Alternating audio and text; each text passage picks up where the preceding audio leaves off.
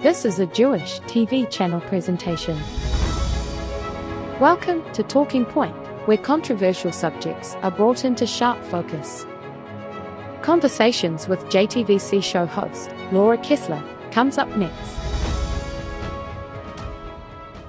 Welcome to Talking Point. I'm Laura Kessler.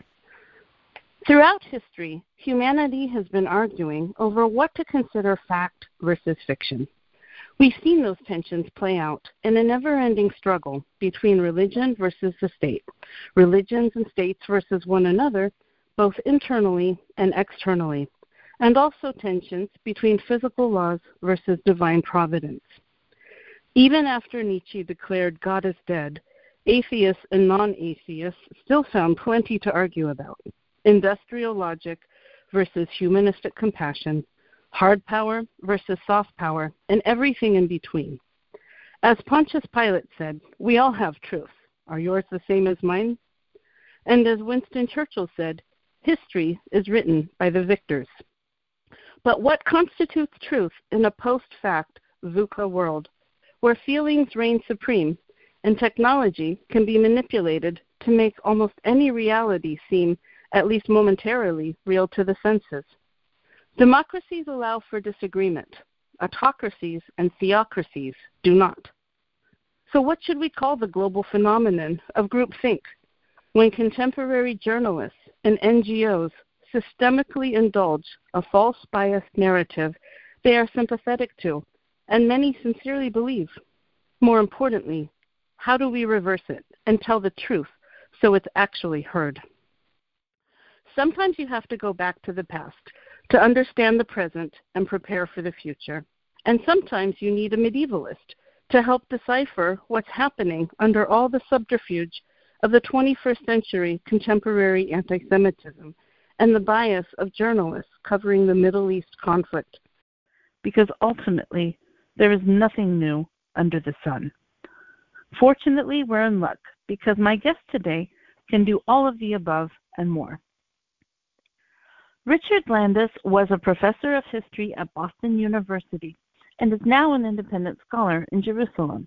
He chairs the Council of Scholars at S P M E, the Scholars for Peace in the Middle East, and was the twenty twenty Senior Research Fellow at I S G A P, the Institute for the Study of Global Antisemitism and Policy. Richard was trained as a medievalist at Princeton, where he earned both a master's and P H D.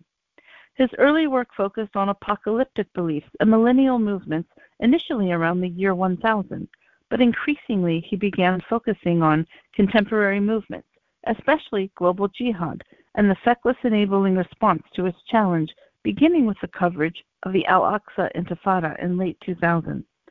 He made a series of documentaries in two thousand five and six titled According to Palestinian Sources, which document the extensive staging of footage and the impact of that fake broadcast as news by Western news media. However, Richard is perhaps most famous for coining the term Pallywood in two thousand three while investigating the Muhammad al Durah affair, and he maintains a blog critical of Western journalism called the Augean Stables.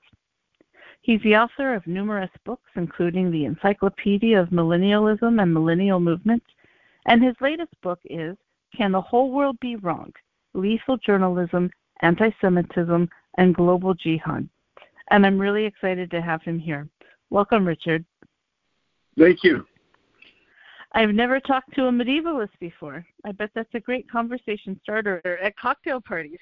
All right. All right. So, Richard, our listeners come from all over. I wondered if you could begin by telling our listeners about your own trajectory, how your Jewish identity was formed, and how it shaped your love of history, and ultimately, why medievalism? Huh, okay. Um, so I guess it goes back to my father, who was himself a historian. Um, Zichrono Livracha, his tenth uh, yahrzeit is coming up uh, in August. Um, yeah, and he was a historian of the modern period, and uh, his question, the one that I grew up with, was why the West? Why was the West able to generate this uh, technologically sophisticated, productive uh, culture when no other culture came anywhere near it. And in fact, uh, certainly up until the late twentieth century, very few cultures were able to even imitate it with a blueprint, much less generate that blueprint. Um, and the second aspect of uh, my father's historical interest is that we used to go to shul every Shabbos, and while we were reading the Torah in between with the aliyot and stuff, um, he and I would discuss the passages, and he had a very historical take on it. So I learned uh, not only to think historically, but to read religious texts historically.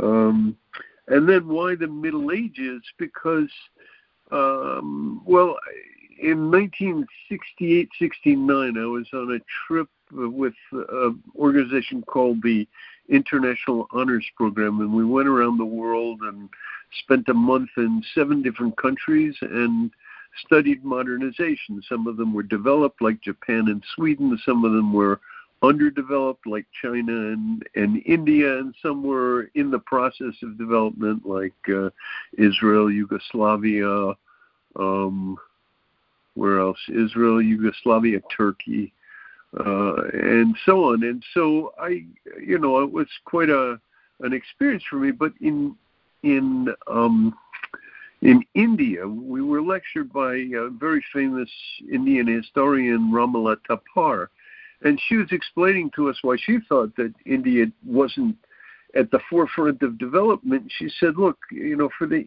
for the Indians, we believe in reincarnation. And, you know, if you're reborn poor and miserable, it's because of how you behaved in your previous life. So essentially for us, the world as it is, with all its seeming injustices, is in fact just.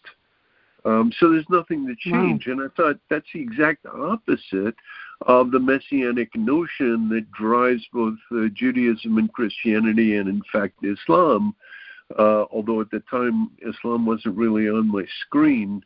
Um, the the apocalyptic notion, the messianic notion that, you know, this world is upside down, not the way it should be, not just. We have to work to make it more just. And in particular, at some point in the future, everything will be reversed and, you know, the last will be first and, and the first will be last. And there will be true justice and peace and, and, uh, and plenty in the world. So um, I began to think that, that the key to the sort of different mentality of the West was this sort of active messianism in which we bring about the messianic age. Uh, we always fail, but that doesn't mean the, one of the basic principles of apocalyptic uh, dynamics is that uh, uh, mistaken does not mean inconsequential. Um, so, for instance, the American and the French revolutions, I think, were were efforts to sort of bring in the new age, um, and they failed. Uh, but that doesn't mean that they didn't make fundamental changes in the lives of people and the society that they occurred in. So, you know, that took me back into the Middle Ages, and in particular to the turn of the millennium, the year one thousand, uh, which it seemed to me, just looking at how much more dynamic European society was in the eleventh century than it was in the tenth, um, that something had to have happened around the year one thousand. When I got involved, it turned out historians all said, no, this is nonsense. They didn't even know what year it was and so on. Um, but that's a whole different story. I mean, I think they're wrong. But that's a different story. That's not for us to discuss. So it really seems like there's this constant tension between either a society believes in self-agency and that people have power over themselves and self-determination, or there is just a, a fatalist view that there's nothing you can control, so why bother? Is, yes. is it usually yes. been historically one or the other? Well, you know, I mean, I think that uh, all of us in our lives uh, tend to uh, waver between the two or oscillate. um, you know, the expression, the, the wisdom, you know, give me the wisdom to know what I can change and what I can't. So, uh, but I do think that, yes, there is, uh, there is, and, and in Islam, for example, there's a pretty strong passive uh, dimension, but also an apocalyptic expectation. I mean, um, if you take Uh, the, one of the big distinctions in apocalyptic expectation is what I call active and passive. Passive is I'm waiting for God to do it or for a comet to wipe out the earth or whatever, but I have no agency. At most, what I can do is I can make my, you know, do penitence and hope that if there's a last judgment, God's going to be favorable to me. But to actually bring about a change, no. Whereas Uh, there's an active form, and it tends to be characteristic of what uh, we historians call either millenarianism or millennialism, which is a belief that the the perfect, the collective salvation will not happen in heaven with the, the bad guys going to hell. Uh, salvation will happen here on earth, and it will be collective salvation, swords into plowshares, spears into pruning hooks, and, um, you know, everybody will live uh, peacefully and enjoy the fruits of their labor un, un, unharried by people with swords and and uh, spears. So, and that that's the kind of stuff that I think increasingly over the course of the last millennium, apocalyptic expectation in the West became more and more active. And I think the the first major turning point in that, not that there wasn't stuff before, but a, a sort of cross-the-boards mutation, I think, took place around the turn of the millennium, the first millennium. Well, this makes me think of the whole Y two K fiasco and mm-hmm. everybody panicking that computers would stop, and, you know, right. m- miraculously they, they didn't and kept going. Why do you think the turn of the millennium? Is it just superstition? Is it is it just silly human fears that changes? I mean, what's the big deal about changing a millennium that, that you think uh, affects people so deeply? Well, um the first millennium, there was a huge build-up to it. Um, you know, there's a passage in the book of Revelation about how Satan will be bound for a thousand years and then released at the end of that thousand years. There was also a tradition of counting six thousand years from the creation. Um, and in with the year six thousand will come the sabbatical millennium, the thousand years in which Satan will be bound. Um And the first time that came for Christians was in five hundred, and the second time it came was eight hundred one when Charlemagne was crowned emperor, um, and then the year one thousand. So there had been a sort of constant, literally over a thousand years, and that's the book I'm working on now, um, for uh, literally a thousand years. Christians were waiting for Jesus to come back, and one of the main focuses of their expectation was at the end of the millennium. So when the year one thousand comes around, uh, that's big, and it's big for theological reasons, it's big for psychological reasons, and so on. Now, why two thousand had the impact that it had, I think that's more of a kind of Uh, look, you know, we literally every ten years we look back over the last ten years. Every year we look back. Every fifty years, Israel's about to celebrate its seventy-fifth. It's a jubilee anniversary or mm-hmm. it's a whatever. Um, and so every hundred years is a big deal. And in Islam, in particular, there's actually a term for the kind of renewal that takes place Uh, at the end of uh, every century. And certainly when you get to the end of a thousand years, that's big. That's big. So um, I think, I yeah. actually think it's unfortunate that the attitude is to say, oh, it's just superstition. I think we should make millennial moments, um, that is chronological millennial moments, I think we should make them something that we think about and something that we look back on. Christianity in twenty thirty-three will Christians will have been waiting for Jesus to come back for two thousand years. It was, according to Christian historians, he was crucified in thirty-three. Um, and so in twenty thirty-three, it will be two thousand years that Christians have been waiting for him to come back. And, uh, you know, I think it's entirely appropriate, even a good idea for Christians to think about what that means and how they behaved in the past when they were disappointed.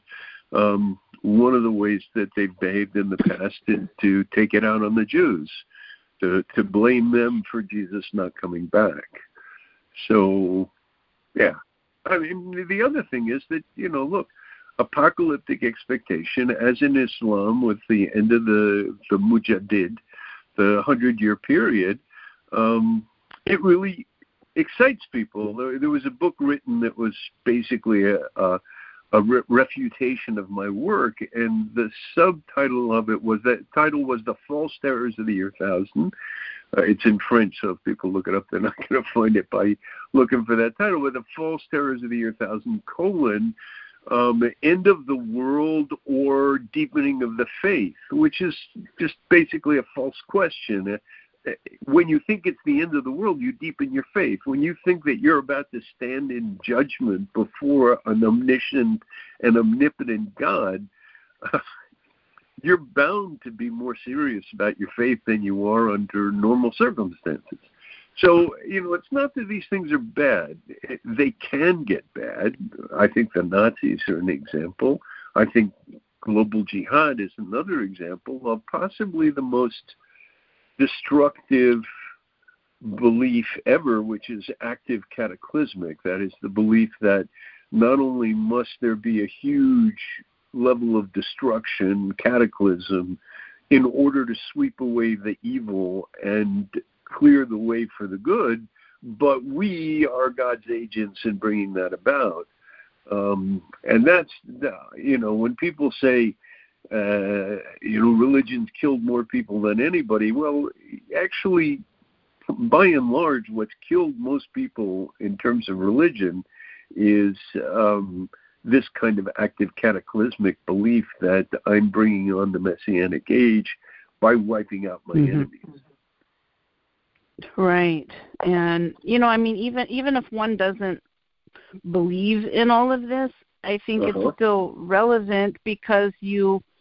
Because if only because you know there are going to be people in society who do believe in it and are going to yep. be motivated or Absolutely. Stirred up to, you know, possibly act a little different. I know some uh, religious Jews that really believe in Bible prophecies. Do you ever uh, research any of that? Is there anything Judaism oh, says sure. about millennialism? Sure. Oh, sure. I mean, uh, you know, just the other day I was walking out of my building and I met a neighbor and we were walking along and he started telling me that, you know, the Messianic days are coming. Uh, look, I live in Jerusalem. It's a city known for what's called Jerusalem syndrome, which is people come here and all of a sudden have this experience and think they're John the Baptist or or or Jesus or, you know, the Messiah or whatever. So, um, yeah, no, Jews, I would say the big difference between historically, I, I can't really say today because it's it's very hard to judge your own time and to know what's going on. But historically speaking, I would say over the last two thousand years, the big difference between Christians and Jews is that um, Jews have a pretty serious firewall between apocalyptic talk and action. In other words, uh, there doesn't there are, there are not too many cases where you literally have what I call an apocalyptic moment where people actually think it's now. Shabtai Tzvi is probably the most famous case. And there are other cases, but by and large, those don't happen with nearly the same frequency as they do in Christianity. On the other hand, I think both communities engage in an enormous amount of apocalyptic, messianic uh, speculation discourse. It's just, you know, most of the time it's a, at a low murmur. And then when really weird stuff begins to happen, it picks up. And at certain points, it literally breaks out into a movement. Um, as I said, less often in Judaism than in Christianity. It's fascinating. You know, I think to a lot of people, millennialism means, you know, they think of millennials, people in their thirties. It's it's a new right. term for the average person. Right. Um, so you're, right. you're you're introducing our audience to a lot today. Um, right. So, so you know, probably better to use the term millenarianism than millennialism. Sure. Sure. Yeah. That's I mean, I get I get yeah I get I get emails from students pretty regularly saying, I want to do a paper on millennials. Can you help me? I said no. Sorry. You probably get C E Os trying to understand their employees better. Right. Um, well, let's talk about another word you're an expert on, um, Pallywood. Okay. Our, our listeners come from all over the world. They're from different faiths, different knowledge levels about Israel. Right. So can you explain to a layman what the word Pallywood is and why you coined the term? Right. Well, actually, let me let me tell the story of why I coined the term. Um, at the at the beginning of the Intifada, um, that's the one in two thousand, which I call the Oslo Jihad, um, but is generally referred to either as the Second Intifada or the Al-Aqsa Intifada. Um, right at the beginning, so on Thursday, Sharon visits the Temple Mount. On Friday, there are riots. And on Friday evening, a news story hits the papers with footage from a Palestinian cameraman uh, claiming that the Israelis fired on a uh, boy who was hiding, cowering behind a barrel in an exchange of fire between the Israelis and the Palestinians, and the Israelis targeted him, shot at him for twenty minutes, and killed him in cold blood in his father's arms. That was certainly the claim of the, the cameraman. The journalist, Charles Enderlin, who was Israeli, uh, French-Jewish uh, ole to uh, immigrant to Israel, and had been in the army, uh, reported it as um, he was the target of fire. So at least the deliberation of killing the the child was in there. And this was this had an absolutely spectacular impact, um, both on the Muslim world, where it was literally a, a call to jihad. And, and bin Laden came out with a, a movie Um, recruiting for global jihad um, shortly thereafter, maybe a couple of months after, in which this footage played a key role. Um, but in the West, it also had a massive impact because it basically, there was a French journalist who shortly after it appeared said this picture erases, replaces the picture of the boy in the Warsaw Ghetto. So, you know, here's a picture of a boy who allegedly has been shot Um, in a crossfire, um, and that picture is supposed to replace a picture that symbolizes the deliberate murder of over a million children uh, by the Nazis. You know, it's it's a level of disorientation that's incredible, and and essentially what it did was it opened the path for what we we now run across all the time, which is this notion that somehow the Israelis are the new Nazis and the Palestinians are the new Jews, the new victims of this genocidal, mm-hmm. maniacal country that wants to wipe them all out. Um, so, so That's right. was, Holocaust inversion. Yeah. Yes, yeah. Holocaust, some exactly. of our previous Holocaust people. Inversion. Right. So, um, James Fallows writes an article in the Atlantic, in the Atlantic.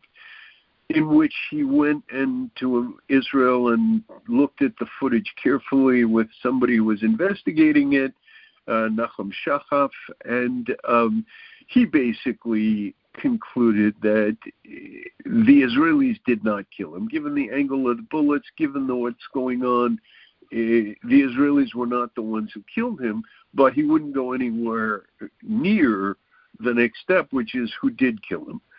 But what I got from the article, and it was really interesting because he didn't buy it, but at least he gave the arguments that uh, this guy Shahaf was making, which is that it was staged. Um, and Shahaf had other footage from a Reuters cameraman, also Palestinian, uh, in which there's extensive fakes.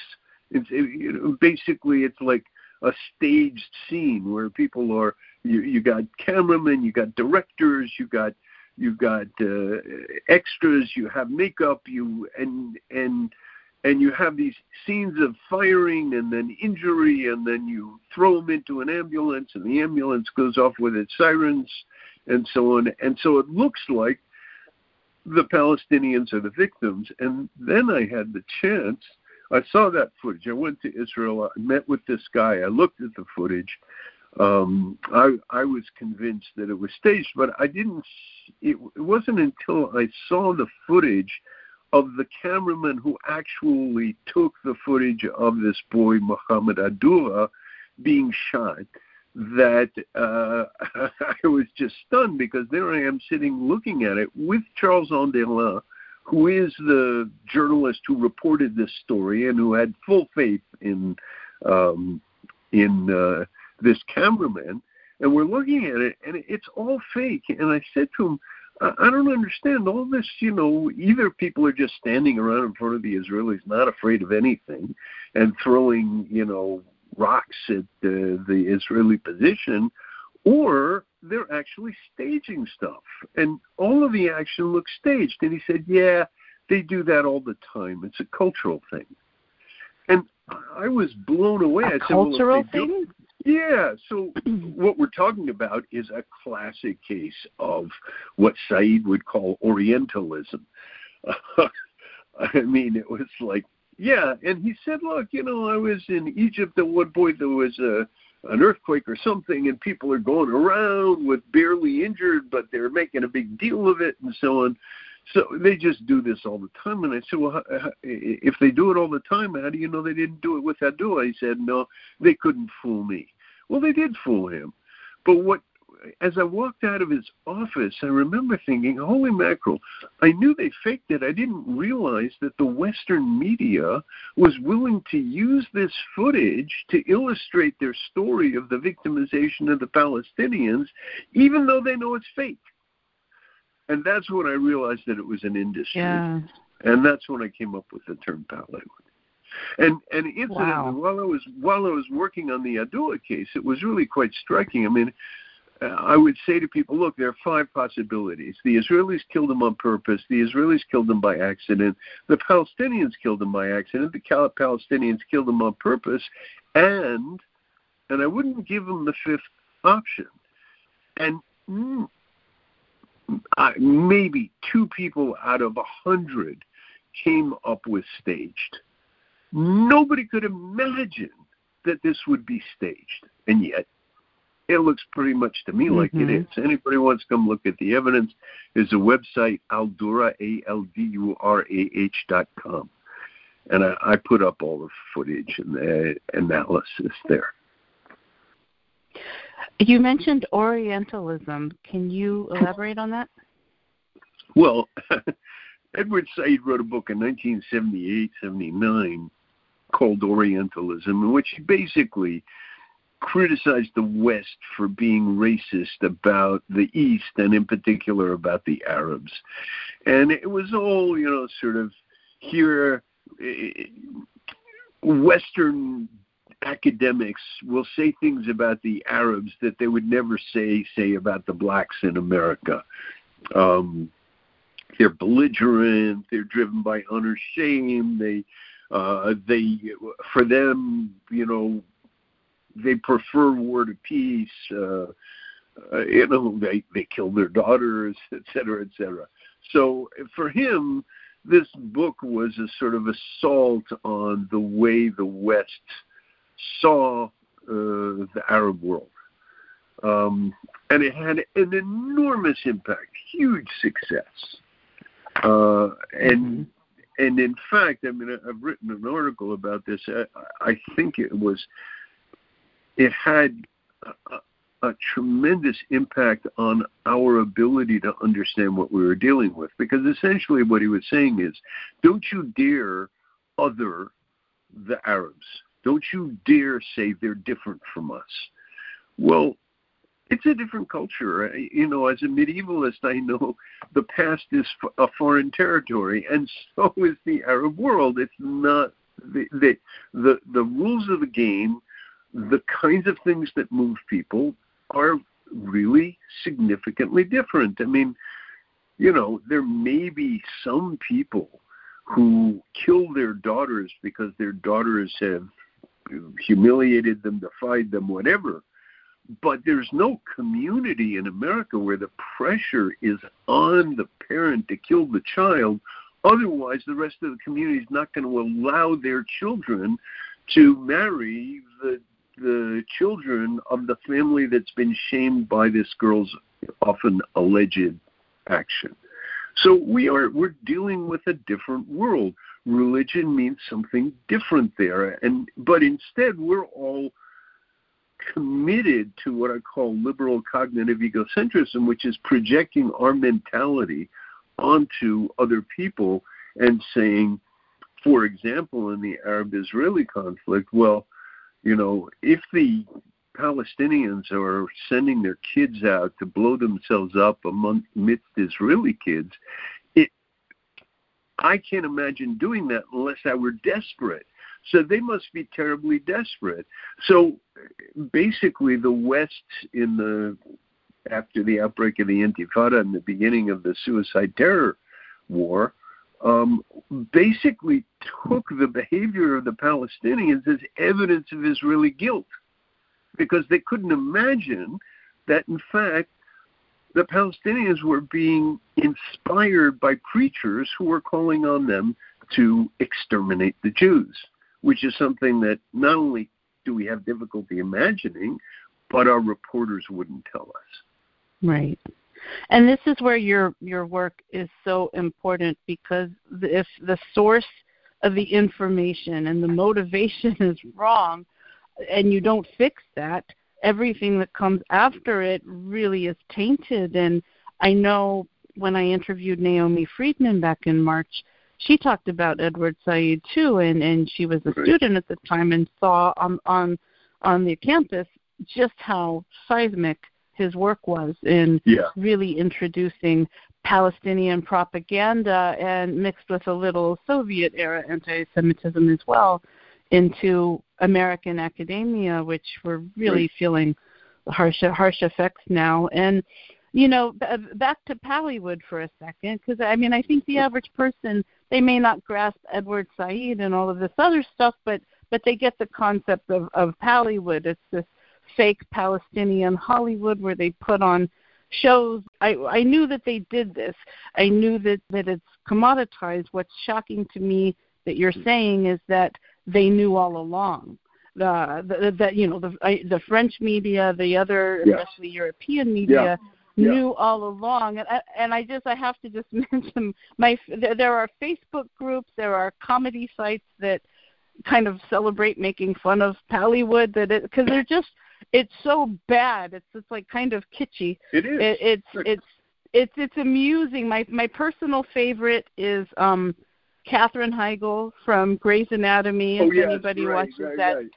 She, she, yeah, she played the character Izzy, and uh, the French media, I thought it was a joke meme. I didn't think it was right. actually serious, but, it, you know, it, it just has her in her in her medical uh, uniform uh, with her arms folded proudly, and then the caption just says the French doctor helped uh, at the scene right. of the Palestinians. Right. And I'm like, wait, this, this is Izzy, you know, and I mean it, it, if you know yeah. the character, she could have probably done almost anything. So right. I was like, oh, I missed that episode. But, um, you know, right, it, but, it, it, but just, they were mocked widely, and they somehow disappeared that from their, uh, you know, website. But, uh, right. I mean, right. they've been caught. They've been caught, Look, and they, nobody they cares. Right. But a, a, uh, too few people care, and, and B, basically, their thing is throw the spaghetti against the wall and see if it sticks. And if it doesn't stick, just find some more spaghetti to throw against the wall. So, yeah. uh, you know, there's no – we're not dealing – and again, this is a very different culture from the Israelis. The Israelis are remarkably scrupulous about what they'll say. They take their time. They don't come out with statements right away. They, um, I, I can't tell you the number of times that I've wanted to claim something and I've been told, no, don't do that, you can't be sure, and so on. Now, to some extent, that's because the media will jump, jump all over any Israeli who lies. But it's the opposite with the Palestinians. Not only will the Palestinians make a profession of dissembling and faking and, and lying, but the Western media almost never calls them on it. So, for example, if you listen to the interview that N P R gave to the Palestinian journalist who took the picture of uh, the Aduba boy, you know, it's just, it, it never occurs to them to question this guy's credibility. It's just all, oh, it must have been so painful, it must have been so hard, blah, blah, blah. And, and you know, already from the moment the footage was out, there were huge holes in the mismatch between the narrative and the evidence. And nobody wanted to touch it. And the Israelis didn't want I'm to glad, touch it. Yeah, the, the, the whole concept of the narrative is so huge because we're in such an era of... Right. People are told that storytelling is, is the best way to persuade, which, which is true. And how we see this here in America on college campuses is uh, all the time. For example, at U C Berkeley when they had the, the I R A debate, and I, I stayed up, I listened to all of it because they broadcast right. it. And, I mean, person after person was uh, speaking up. And it wasn't about the anti-Semitism that the, the Jewish students here in California were dealing right. with. It was all about, it wasn't about the facts of the anti-Semitism right. here. It was about the feelings of how they right. felt about people thousands of miles away. They didn't even know. Um, and, you know, regardless if it's true or not, it's just forgetting, people are just blinded by the feelings. And I just think we've lost a way of looking at things logically anymore. And when you're having that emotional argument, it's very hard to win that type of argument because right, logic is right. not going to work. And in fact, I would argue that the Muhammad al Durah footage played a key role in making that the dominant mode of discourse. In other words, once that picture came out, the sort of Uh, enormous outpouring of sympathy for this poor boy who was killed in his father's arms, innocent, waving his hand to, you know, to, to ask the Israelis not to shoot, don't shoot, and, and yet he's shot down. The, the, on the one hand, the enormous empathy for this young man, and on the other hand, the enormous hostility to the Israelis for doing it, made it virtually impossible to have a serious conversation. And, and, you know, one of the key moments after that, less than a year after that, was Durban. And Durban was a mm-hmm. conference where, you know, al Durah was, uh, as a medievalist, I say he was the patron saint of, of Durban. His body was carried around in effigy. His father was flown in by Arafat on his private jet and told everybody how terrible it was. They had T-shirts of him and so on. And, and you know, as Bernard-Henri Lévy uh, wrote about this, and he said, you know, I still think of all those people who came to Durban from all around the world who were victims of real oppression, and they never got heard because all people could do was yell about Muhammad al Durah and the fascist Nazi Israelis. And and I think that, you know, mm-hmm. from that moment on, that's wi- that's the moment at which the sort of um, Zionism is evil, uh, and anybody who defends Zionism is automatically, you know, on the wrong side of history, first begins to take over the public sphere. And how did Israel respond to that? How how, how would you say that oh. P R has been, so to speak? It was it was a disaster. Uh, and in fact, I remember when I taught this, I, I had a class in communications. And so I, I had a class, I had one one class dedicated to the Al Durah affair. And one of the students said, you know, look, it's all very convincing, but if it's true, why haven't the Israelis said anything? And the fact is that for the Israelis, it was like the third rail. It was just, it was an experience of near electrocution. Um, eh, Enderlin called up the, it, it was Rosh Hashanah evening, so he called up the um, Dover Tzahal, the, the army spokesman's unit, where he had been a soldier, and said, look, I have this footage, and let me give you some advice. Don't try and deny it, because that'll just make it worse. Just, you know, apologize and duck. And that's what the Israelis did. And once they did wow. that, it was, and and and when the counter evidence started to pour in, they dismissed it, and, and papers like Haaretz were unbelievably vicious oh. in their contempt for the Israelis and, and people like me who were trying to argue that this was a fake.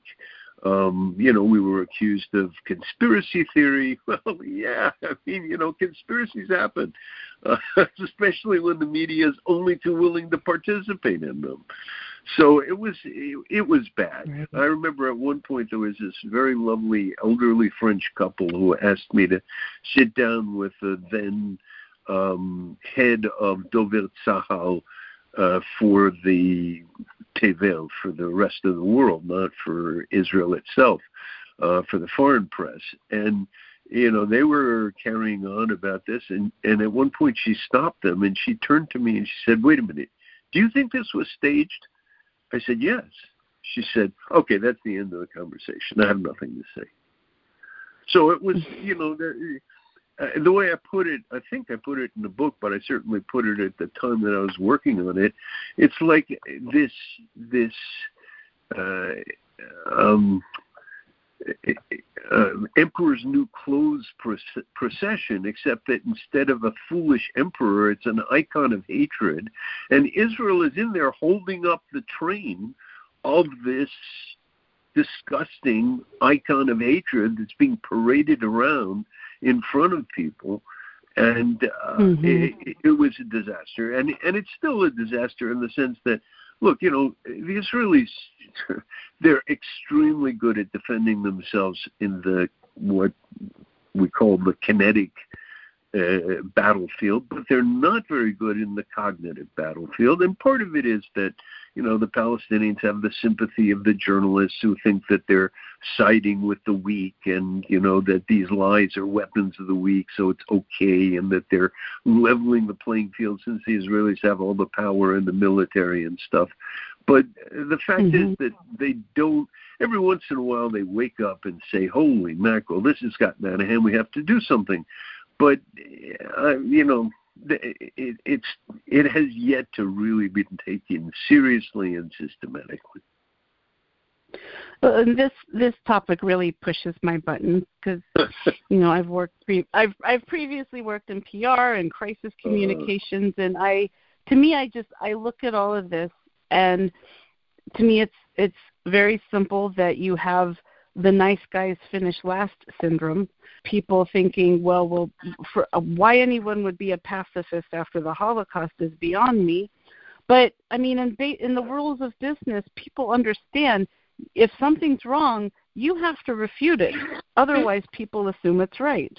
In the micro, I think Jews can be very assertive.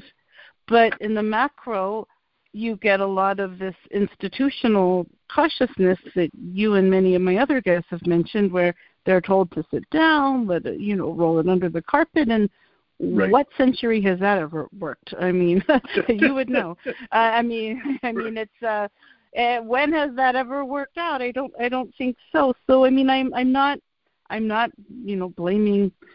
I'm not trying to blame everybody here, but I mean, there is.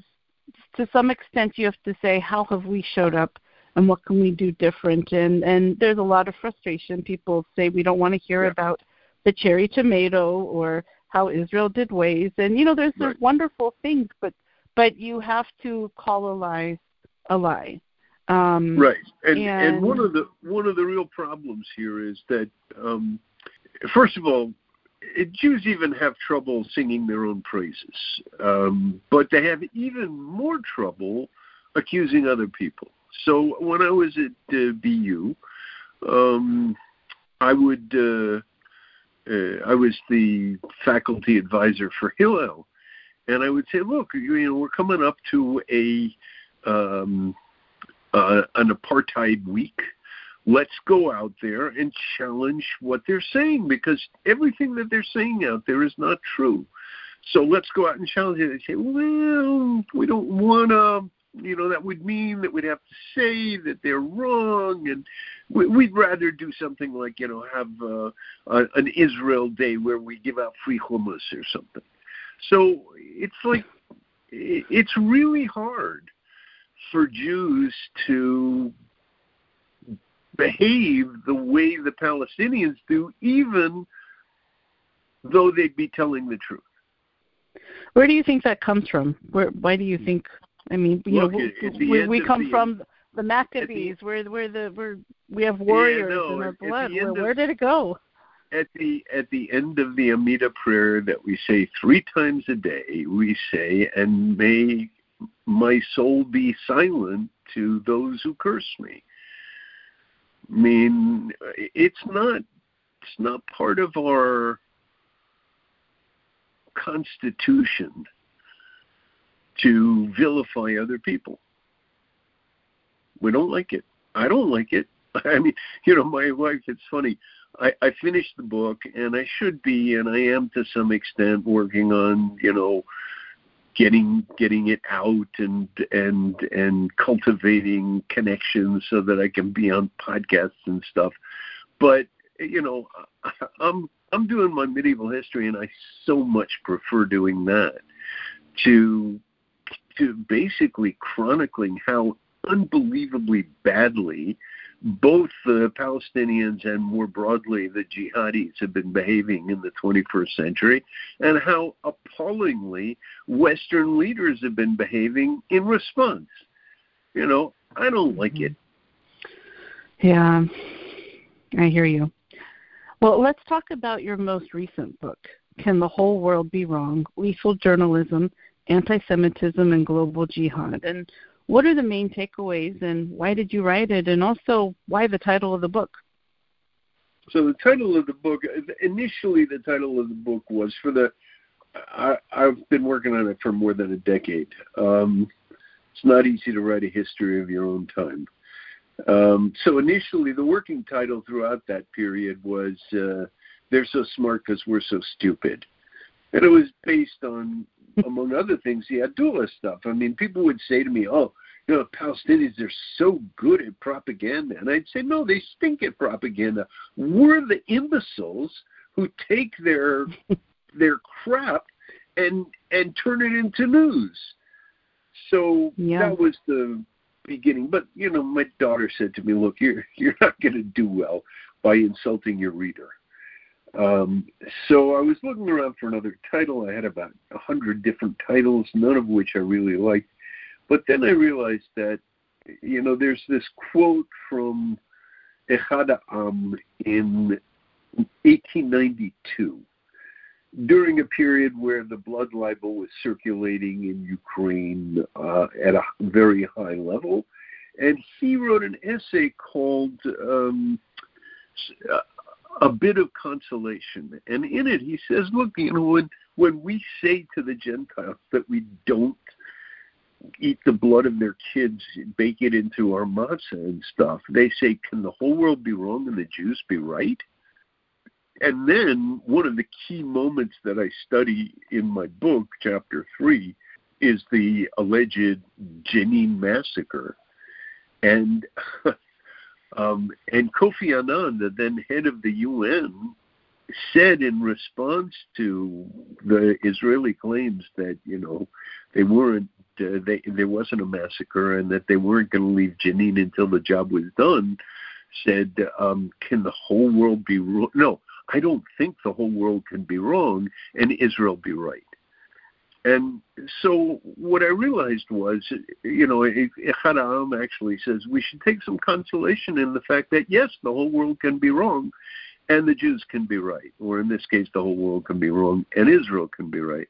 And by the whole world, I have it in quotes in the title, I mean the sort of the world of the journalists and the academics and the and the thought leaders who think that they speak for the whole world, the leaders at the U N, the people mm-hmm. in the N G Os and stuff.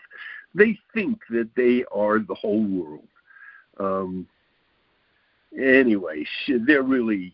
Uh, um, so that's what that's why I picked that title. And basically the book is a study of what I call Y two K mind, to go back to the Y two K problem.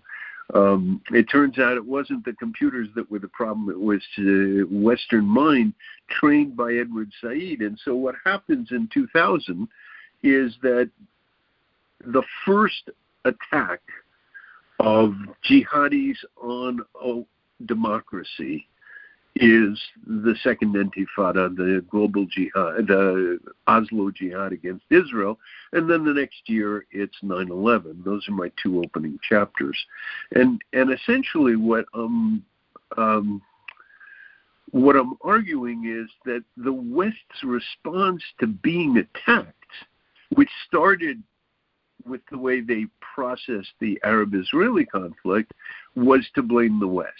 So Y two K mind boiled down to one sentence is, when jihadis attack a democracy, blame the democracy. So they first blamed Israel. Then they blamed the United States. And, you know, there were people who defended the United States who were outraged and so on. But the voice that dominated over the subsequent years was uh, essentially the one that said, uh, you know, Noam Chomsky, America is a greater... Um, a greater terrorist than bin Laden, or, you know, uh, Obama's uh, Reverend Wright, who said, you know, nine eleven was America's roosters coming home, uh, America's karma coming home to roost. So, yeah, there, and, and, and essentially that's what happened. So part of it is just, and that's what I think is really stupid.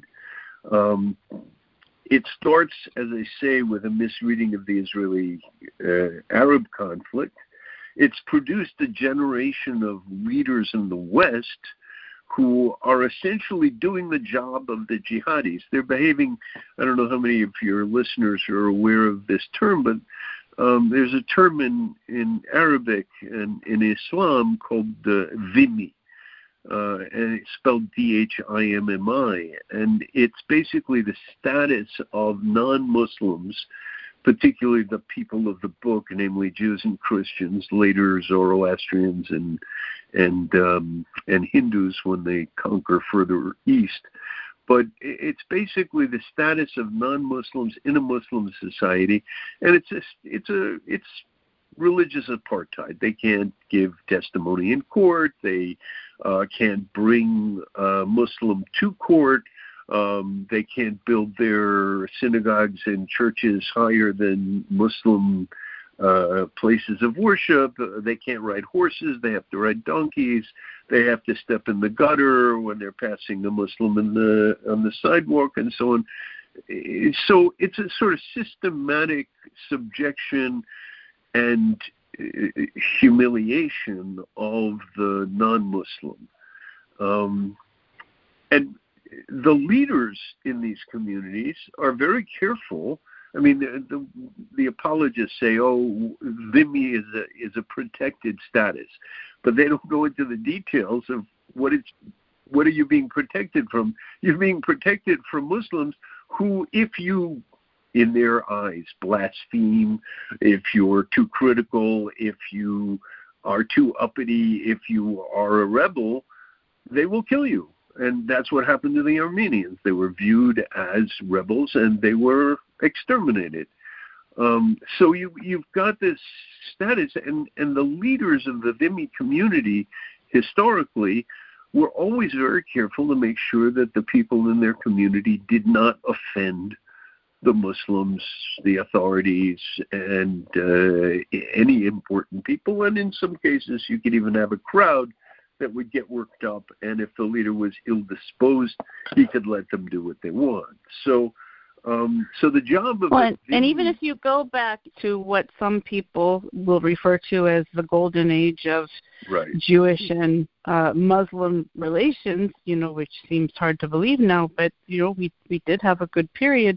We were still living as as dhimmis under them, right. uh, under right. under that right. sense of religious apartheid. And if you, if you, we we've talked a little bit about how there is that internal socialization of not fighting back. And I really, I think that gets internalized. I mean, if you flash forward to Europe, and some people now call it the shtetl mentality, the shtetl, right. like anyone who's who's seen Fiddler on the Roof, that the peasants lived in the shtetl, that was the little village. And And there are some that think that even when when we got to America and we're free, we were almost like a caged bird, that even when the door is open, yeah, it was open, doesn't leave the cage. Right, you right, know, right. It's more more comfortable in the cage. And, and, you know, and that really speaks to the contemporary phenomenon now where, you know, you have some internal divisions within Jews, especially within the diaspora and the relationship between America and Israel, where there right. there are some that want a very strong Jew featured in the in the Israeli soldier defending Israel, and there are others that still want that that shtetl men- mentality that, you know, just bringing it back to what you're right. saying, is really a dhimmi mentality. That's that's not that's not a position of strength and survival. Right, it it isn't, and uh, it, but I mean. Uh, let me finish the thought that I was uh, working on, because I want to talk about the leaders. Um, I mean, I think there are a lot of re- reasons not to look for conflict. Um, but um, sometimes when you decide not to look for conflict, you end up avoiding it too much. And I think that's what happened in two thousand, when, when all these voices were suddenly demonizing Israel in academia.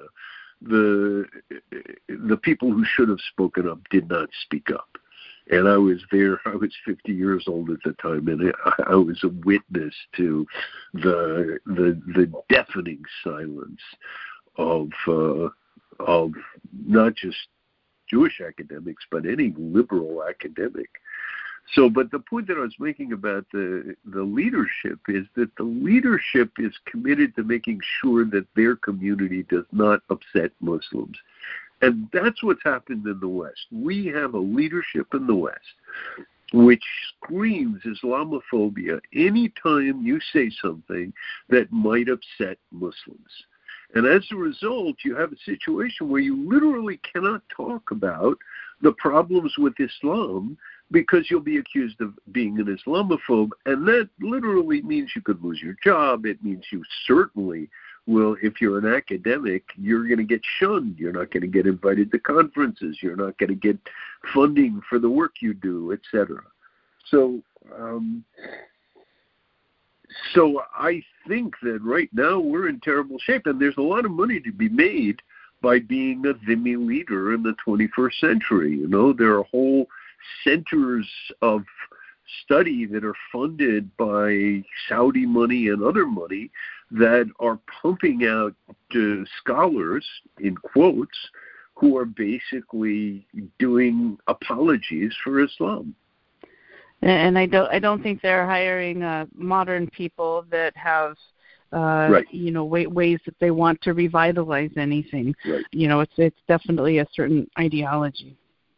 Well, how did your training as a medievalist contribute to your understanding? Uh, what what is it that a medievalist right. researcher can do to fact check the Palestinian narrative that modern journalists aren't right. doing? Well, for one thing, I am not subject to liberal cognitive egocentrism. In other words, I'm studying people who are very different. I'm studying people for whom um, the way I define a, an honor-shame culture is it's the culture in which it is expected, allowed, expected, even required that you shed blood for the sake of your honor. And if you don't shed that blood, you lose honor. And if you lose honor, that's it. You're out. You've been shamed. You're you're worthless. Nobody listens to you. Your family loses any protection that you could provide it, and so on. So, um, so I'm I'm used to that mentality. And when I look at the Arab world and our neighbors, uh, how they treat their daughters or their sons who are homosexuals or or each other, and the kind of warfare they engage in, and the the, the, the sort of constant feuding that goes on, um, it's very familiar to me as a medievalist. Um, so I, I don't have I don't have that mental block that so many Westerners do in dealing with uh, the Arab world. But that means that anybody who thinks that Said is the cat's meow, and unfortunately they have literally colonized the field of Middle Eastern studies, um, it considers me a racist. Now, the irony is it's not a race, it's culture. Uh, the West was like this at one time. Um, it's a cultural thing, but and in in an unconscious way, I think they are the ones who are racist. They're the ones who are basically saying, look, they can't change, and therefore we have to pretend they've changed. And when you say that they behave this way, then you're describing a racial trait. I'm not describing a racial trait. They think it's a racial trait. But it's, uh, it's, it's, so that's one thing. And then the second thing is studying apocalyptic expectation, and particularly the kind of apocalyptic expectation that, in a sense, the West fully renounced, well, not fully, but seriously renounced after the Nazis and, and the Stalinists, which is this kind of top-down, imperialistic, violent, Uh, apocalyptic messianism that believes that you carve the perfect society out of the body politic, and it doesn't matter how many people you have to kill in order to make the, the truly just society uh, to come about. But that was common in the Middle Ages. Holy war was common, uh, both among Christians and among Muslims. Um, and so I don't, you know, as a medievalist, I, these things are not foreign to me, whereas to an American born in the twenty-first century or, you know, the late twentieth century, um, you know, we're all raised to, you know, go for positive sum and so on, and, and, and be good to each other and share, and And if somebody is upset, try and understand why they're upset and see if you can help them and so on. So, and, you know, the, these are all very good attitudes. They're they're very helpful. I'm, I'm a big fan of positive-sum uh, relations. But you have to understand that not everybody is. And if you treat a person who is playing zero-sum games in which he can only win if you lose, as someone who's actually ready to play a positive-sum game in which you both win, you're in for trouble. And that's exactly what happened with Oslo. Oslo was a positive-sum proposal, land for peace. The Israelis give something, the Palestinians give something, and everybody walks away better off. And Arafat said no, and the reason he said no is because even though he would get his own country and his people would be free to run their own lives, the fact that Israel would still be around was unacceptable. And it's something that the peace camp literally did not understand, refused to understand, vilified people who pointed it out, and then when it blew up in Israel's face, the peace camp blamed Israel. And I think that's a wound that is still bleeding today. And and some of the hostility between the people in the government right now, the coalition, and the people in the streets is uh, sort of carrying forward this deep division of mistrust and hostility in which the the, the peace camp thinks that the Uh, people who warned against Oslo and said it was a bad idea were actually the war camp.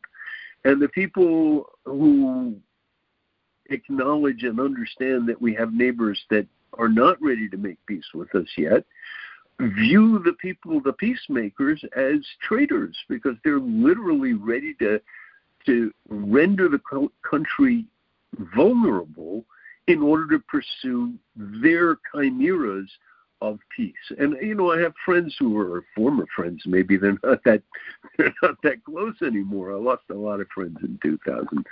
Um, but, you know, some of my friends back then, when I would talk to them, you know, people who, one guy was on the board of J Street, and I said to him, you know, do you think that if we gave back every inch to nineteen sixty-seven borders, that there would be peace? And he said, absolutely. And I said, you don't understand. I mean, you're not listening to what they say in Arabic. What they say in Arabic is, the more they give back, the weaker they are, the more likely we are to succeed with a further attack on them.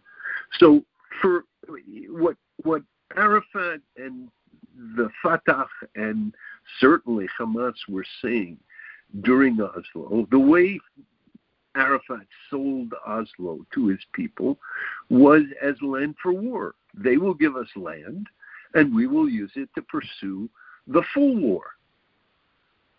And the right. people in the West, the peacemakers, were saying, no, no, no, it's land for peace, and I'm sure they will they will understand, and I'm sure that they will choose the right thing.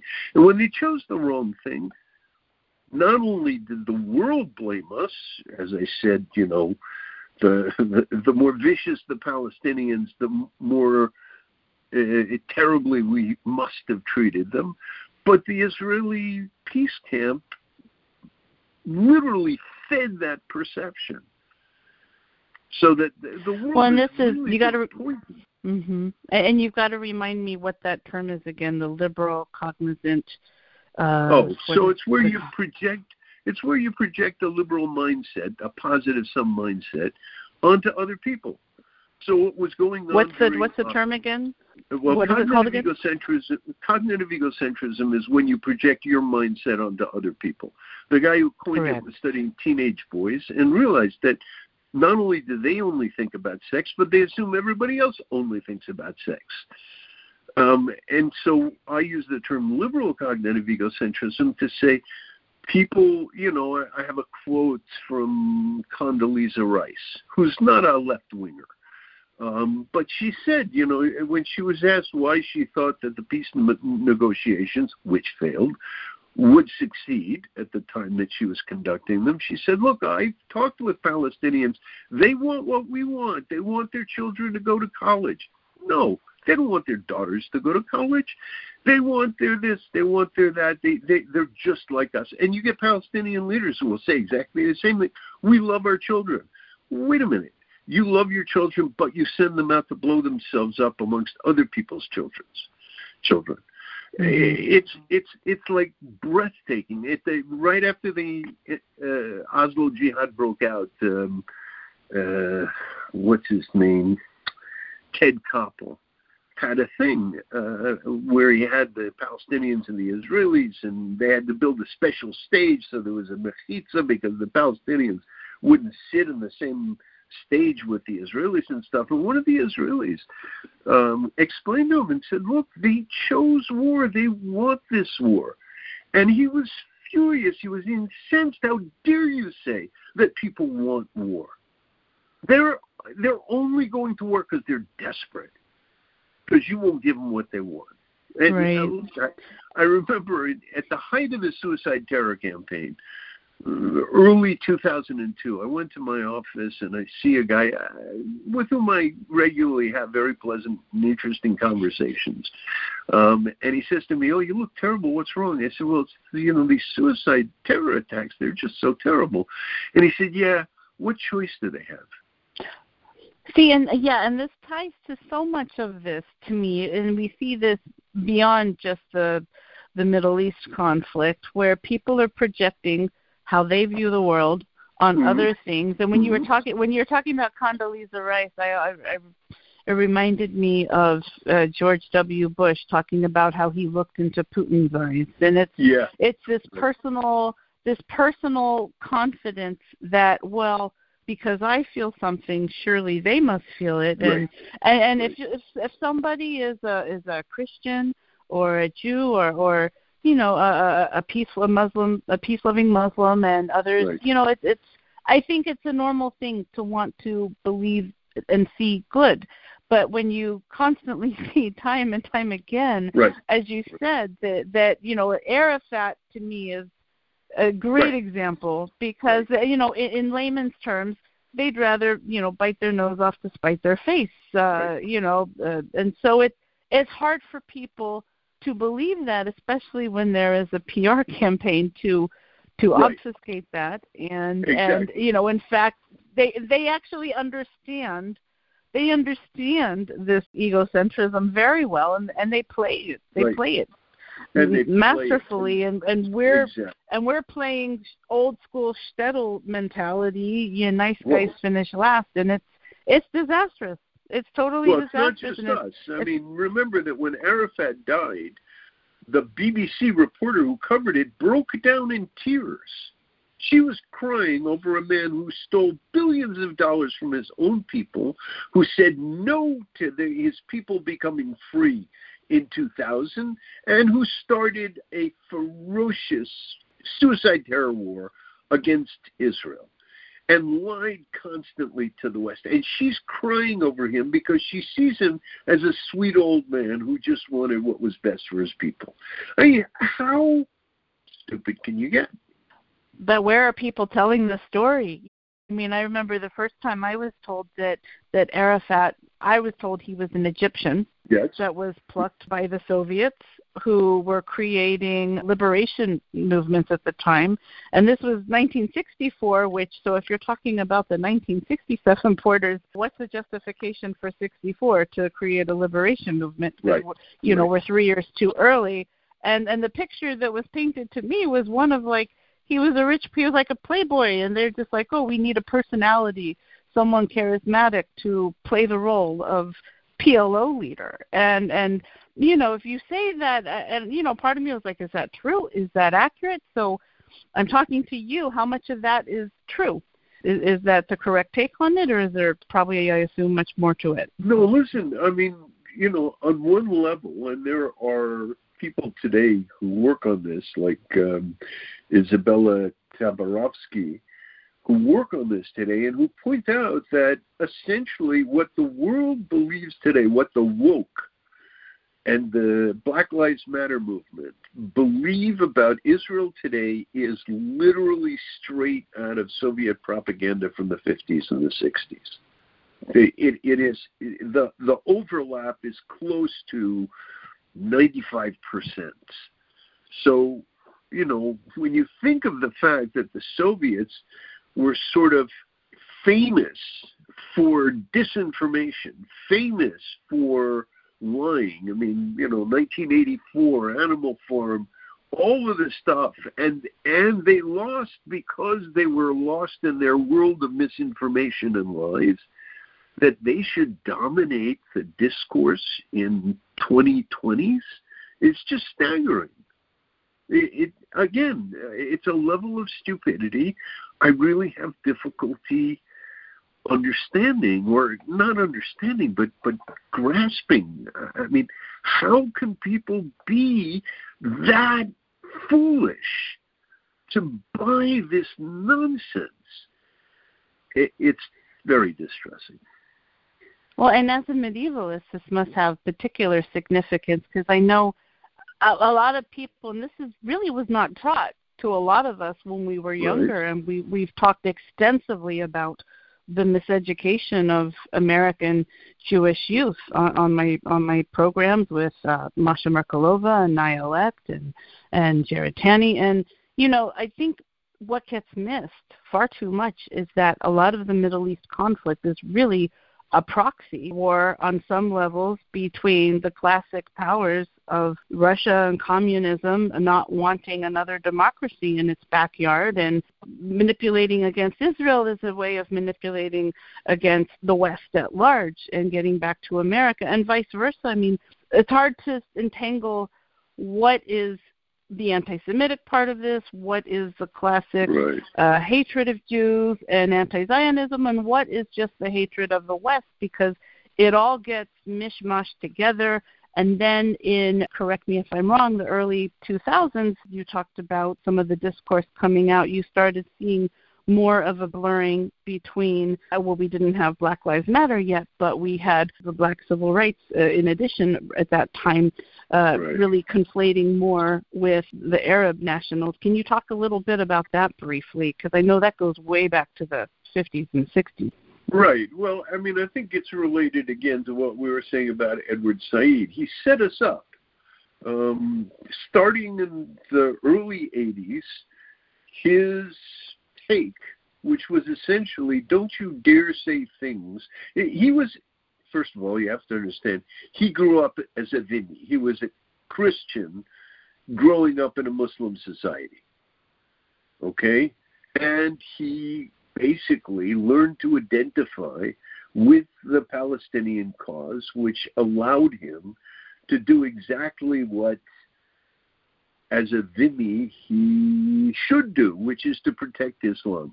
So in nineteen seventy-nine, uh, Khomeini takes over in Iran. Uh, it's a mind-boggling event for the West.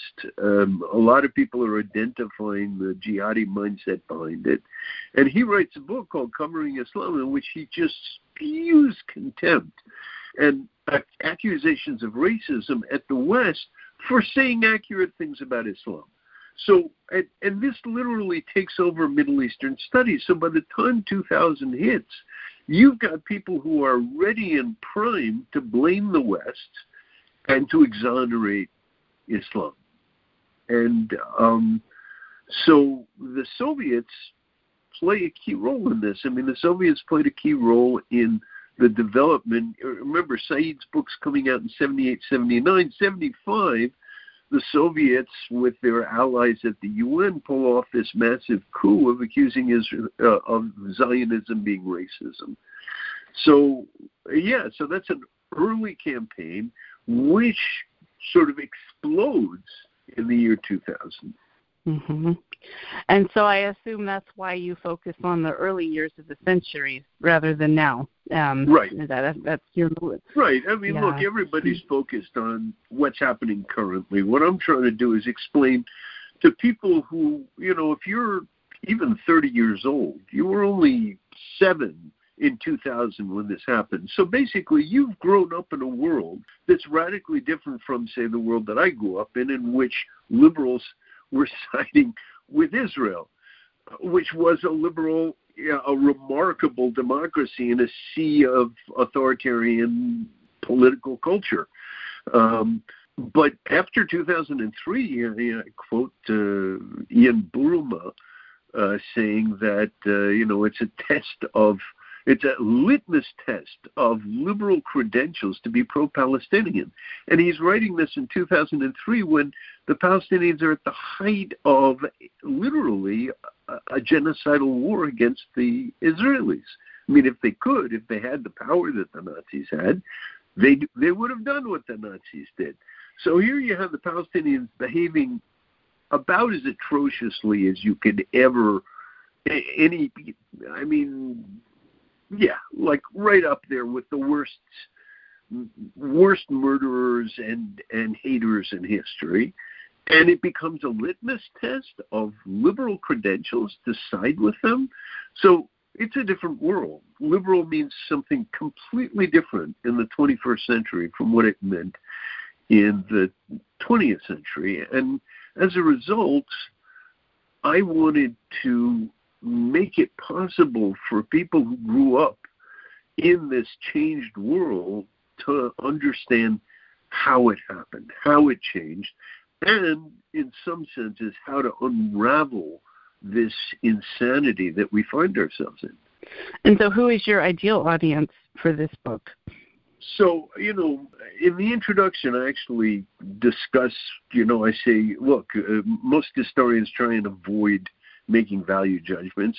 This book is full of value judgments, so let me make it clear what my values are. And I lay out what I think my values, I think they're classic liberal values. They're about positive sum relations. They're about the kind of restraint necessary to benefit everybody, et cetera, et cetera. Okay.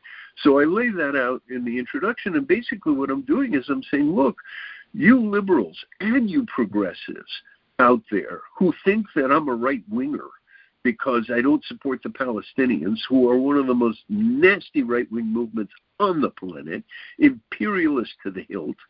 Um, you, you, the values that you cherish and that you think you're promoting are actually being betrayed by your fellow progressives and liberals, and by yourself for not challenging them.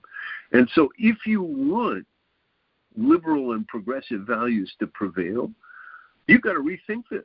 And when you pe- hear people call Israel a an apartheid, racist, genocidal society and have no criticism of the Palestinians, know before whom you stand. You're not standing in front of a progressive.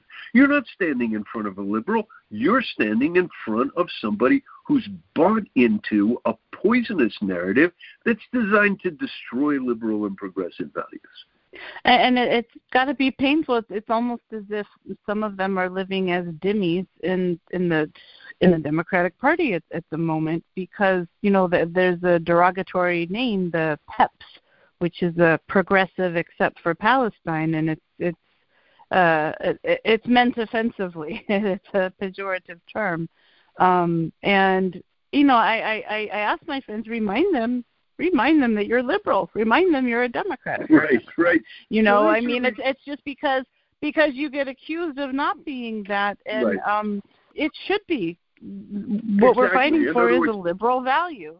This is the first time I hear this expression, PEPs, but my answer to the being called a PEP, which is what I am, a progressive except for Palestine, is to say, and with good reason, Palestine's not a progressive cause. Mm-hmm. Well, I, I told you, uh, I told you, my, my term now is uh, Jedi, a Jewish ex-Democrat independent. That's that's that's the positive one. So you can join the Jedi.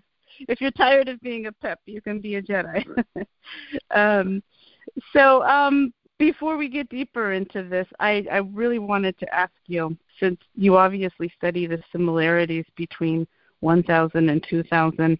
Right. Are there other parallels in history that are have a similar, I'm going to call it mass hysteria of misinformation right. against Jews, even if they didn't have the, you know, mass media we have now, gotcha. um, that resulted okay. in widespread anti-Semitism. Right. Can you just, the group think in anti-Semitism, yeah. can you put yeah. it in context so we draw the sure. parallels? Uh, I'm actually I'm actually preparing to write about this in my book on the oh, eleventh cool. century. In the year one thousand nine, well, let's go back three years. In the year one thousand six, there was a nova which lit up the sky. And it was noticed in China, it was noticed in the Muslim world, and it was noticed in various places in the West. Now, the uh, Fatimid Caliph, who was uh, centered in Cairo in Egypt, saw this and took it to mean that he this was a sign of his divinity, which is very rare in Islam. In Christianity, you get people who think they're divine. In Islam, you very rarely get this. So it, this Fatimid um, starts acting very erratically, and among other things, he destroys the Holy Sepulchre. In the year one thousand nine, which is the year four hundred in the Muslim calendar, this is this Mujaddid. Every hundred years is uh, sort of a, an apocalyptic moment. Uh, he destroys the Holy Sepulchre. Okay. Now, by this point, Jerusalem had become extremely important, I would argue because of the year one thousand, extremely important in the Western Christian imagination. And the news that the Holy Sepulchre had been destroyed was devastating. What happened was that a rumor started that the Jews had told al-Hakim to do this. And since they weren't in a position to go punish al-Hakim, they started, they basically turned on the Jews. In my reading, they believed that this was the end of time, that al-Hakim was the Antichrist, that the Jews had sided with Antichrist, and that either they converted or they had to be massacred. And they were massacred, and the historian I wrote my thesis on actually has a passage in which he says They preferred, some of them preferred to slit their own throats rather than convert. Now, um, that's eighty years before the Crusades. That's already almost a century earlier than the first clearly recorded case of mass murder of Jews in Europe. And it happens right in the wake of the year one thousand and in this highly charged apocalyptic atmosphere.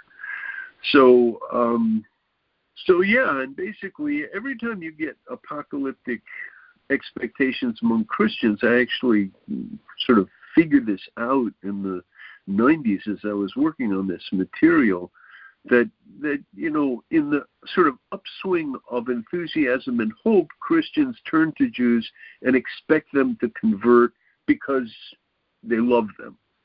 So they, so they're they're pushing for the conversion of the Jews through love bombing. But when Jesus doesn't appear, they engage in this, what I call apocalyptic scapegoating, in which the refusal of the Jews to convert is the reason that Jesus didn't appear. And then you get really nasty stuff. So, you know, it's famous, Martin Luther, um, initially, when he first broke with the church, was very favorable towards the Jews because he thought, oh, you know, of course the Jews have been rejecting the church. They got it wrong, but now that I have it right, they won't reject me. So he turns to them in a friendly fashion, and when they don't respond the way he wants, he's even worse than the Catholics against whom he's fighting. So, so this this sort of pattern of philo-Judaism followed by anti-Semitism, I think, is built into the apocalyptic experience of Christians, and I thought that two thousand would be a moment where that happened. Um, at the time, I thought it would be the, the fundamentalist Christians who believed that the rapture was going to happen in two thousand who would turn on the Jews. And I do think that if Arafat had said yes to Camp David and a left-wing secular government in Israel had given back the Temple Mount and the West Bank, uh, Judea and Samaria, to the Palestinians, that it would have been they who turned against us. But instead, it was Arafat said no. Um, and it was the progressive left that turned against us. But, uh, you know, I was going around, I even went to Rabbi Sachs, Zichrono Livracha, in England uh, in nineteen ninety-nine and told him what I thought. And he said, don't be ridiculous, it's not going to happen. And at least he had the good grace subsequently to write that, uh, you know, after two thousand hit, uh, he thought, oh, Landes was right. But most of the people wow. just blew me off. Yeah, yeah. I, I love that you. I love how you casually refer to it as love bombing, uh, because there is a thin a thin line between love and hate. And I, you know, and for anyone who doesn't know, right. Philo-Semitism is when you love Jews. You know, so a lot of right. a lot of sometimes. Anti-Semitism is coded like, you know, you may be saying, oh, I love them or I admire right. them because they're smart or rich, but it's really not, it, it, it's it's not a good thing. It's it's it's icky and uncomfortable. And, you know, even Muhammad was love bombing us, you know, back in the day, but we didn't convert. And then, right. you know, that ended right. exactly. badly. Exactly. So it, I mean, we seem to be in a golden age of Jewish-Christian relations right now. There's I'm in the Midwest, so I, I might have a different perspective than other people. Right. But, I mean, I, to me, it just seems like we've never been better. So, I mean, are you concerned about the two thousand anniversary you said is coming up in twenty thirty-three? Uh, that's interesting. I, I actually, you know, every time I meet a Christian, I ask about it, and they don't, they don't think it's of any... You know, they're they're sort of puzzled at why I'd be interested in it. So uh, I don't know. I, it may only pick up in the years just before it. Um, it's really hard to say. I mean, I, I would like to think, but I, I must say that I've been sobered by the last twenty-three years. I would like to think that there is enough decency and good sense for Christians who are hopeful about something and get disappointed to maybe be a little more self-critical and a little less scapegoating But, you know, it's actually terrifying the degree to which people seem to enjoy their anti-Semitism. It's really, you know, you, you look at people like all the people, again, with the help of Jews, who say things like, um, you know, uh, the I R A definition of anti-Semitism prevents the Palestinians from, it takes away their freedom of speech. What they're really saying is it takes away the ability of the Palestinians to engage in anti-Semitic discourse. But it's exactly. Like, it's so so important that there be that permission to Jew-bait, to to to crap on the Jews. It's just really breathtaking. Yeah, yeah. I mean, I think the the Christians I know, I have tried to find a single Christian that believes in the rapture. If if there are any out there, talk to me, because I can't find one. They laugh, you know. It's uh, right. Well, look, it, it was embarrassing. Not, I mean, uh, you know, I I ran a Center for Millennial Studies in the sixties, in the in the nineteen nineties, two thousand, and stuff. And you know, the stuff that was coming out at the time was really kind of embarrassing, you know. It was, and, and there were jokes about it. There were, you know, people had bumper stickers saying, "When the rapture happens, can I have your car?" Um, and, and stuff like that. But uh, there was really a, a remarkable degree of commitment to this belief in the rapture, and it didn't happen. And so I think that, that by and large, that doesn't have the kind of currency that it once had. On the other hand, Christians' apocalyptic expectation is literally built into Christianity, and it's not going to go away. Mm-hmm. I guess what's what's different this time around is that they're under attack too. I mean, you know, in the, in the same neighborhood, there's the same people that hate Jews and Israelis also hate Christians. So there's more of a natural allyship now, hopefully increasingly here in America as well. And if you look at, as you know better than I, you know, in, in, in Bethlehem and other places that are holy sites for Christians, they were doing fine and being protected under Jewish control. And once that land was given away or lost, it was, some of them have just been historical sites destroyed. It's really, it's really tragic. So, I mean, to me, there's a natural allyship. The question is whether it will maintain into the next generation, because we've seen the effects of all the toxic discourse on campuses. And whereas uh, I believe it's about eighty percent of evangelical Christians in America are very pro-Israel, Um, that number shrinks dramatically to uh, in the twenties uh, for young people under thirty. And so right. that's, that's something that will, we may not feel it now, but in about fifteen, twenty years, we're going to feel it. So, so I always tell people we have ten years, uh, right. ten or fifteen years to, to reverse this before right. the whole canvas is going to change dramatically, and it's and that's just one group of people. You know, we didn't, we could go through all the others. So. Yeah, and incidentally, twenty thirty-three comes right in there. Yeah. Why do you think the liberal progressive position has been so distorted? Well, if you want me to be blunt, first of all, we have to distinguish between sort of liberals who are misinformed by the media and by academics, and the media and the academics who are misinforming them. So I think there are different motivations there. I think most people, if you read the New York Times and Time Magazine and watch C N N, you don't know that the Palestinians' preachers are calling for genocide from the pulpit, which is something that no German minister or priest during the Nazi period ever did, and yet is a daily occurrence in the Palestinian world. You don't know about that. You don't know all of the really nasty stuff that's going on there, because the media is just not informing you. So uh, there's a certain amount of innocence. But on the other hand, and I think the media, among other things, is deeply, deeply intimidated.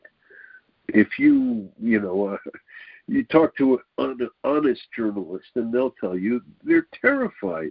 if you write something or say something that uh, the Palestinians don't like, you get a message from your friends telling you you better leave because it's not safe for you anymore.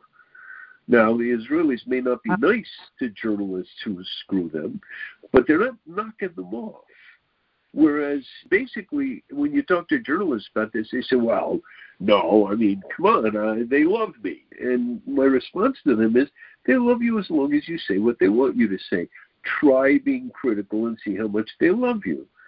So um, mm-hmm. th- there's that problem. But then it seems to me there are two other problems. One is this issue of liberal cognitive egocentrism, in which we don't allow ourselves to see the bad stuff. Um, but I think that that's part of a kind of cowardice in which we're afraid of being critical of Islam because we're not ready for the kind of response that's going to get. You can be very critical of the Jews, and all you'll get is the Jews are going to whine. Um, I talk in the, I talk in the book about this vicious, vicious uh, cartoon done by a British cartoonist of Sharon as um, Kronos devouring children. Um, and, you know, there was an outcry and so on. And the guy did a documentary on Jenin, and he went and he asked this guy, you know, how come you, not only did it, was it a tremendously successful cartoon, popular, but it was given a prize as the best cartoon by the British Political Cartoon Society. And he asked the head of the Cartoon Society, how come there are no how come there are no cartoons of Arafat eating babies? Because, you know, he really does sacrifice babies. And the guy said, well, Jews don't do fatwas, do they? Meaning, mm. you know, you do this, you do this to the Palestinians, you do this to the Muslims, your life's in danger. You do this to Jews, and they whine, and you get more hits. And then there's the last thing, and I'm about to come out with an article in a Journal of Anti-Semitism on this, what I call progressive secular supersessionism. Uh, supersessionism is a term that was first developed by the Christians, and it means literally to sit on top of. And the Christians believed that they replaced us. They erased and replaced us. Unfortunately, we didn't disappear. And part of their difficulty with us is that we didn't disappear. But basically the belief was that Christianity, Judaism was sort of the booster rocket, but Christianity was the real the real thing. And once Christianity was in orbit, you didn't need Judaism anymore. So there's a kind of competition involved in which the modern progressive left, as previously the Enlightenment, as previously Islam, as previously Christianity, felt that they claimed now that they were the moral cutting edge of mankind, that, that they were the ones who were represented the highest level of morality. So basically, you know, there's, my father used to call it invidious identity formation, which is, I'm big because you're small. And he always used to say to me, you don't make yourself look bigger by making other people look smaller. But in an honor shame culture, that's exactly what you do. You make yourself look bigger by making other people look smaller. And I think that mm-hmm. for the progressives, they believe that they make themselves look bigger by making Israel look smaller.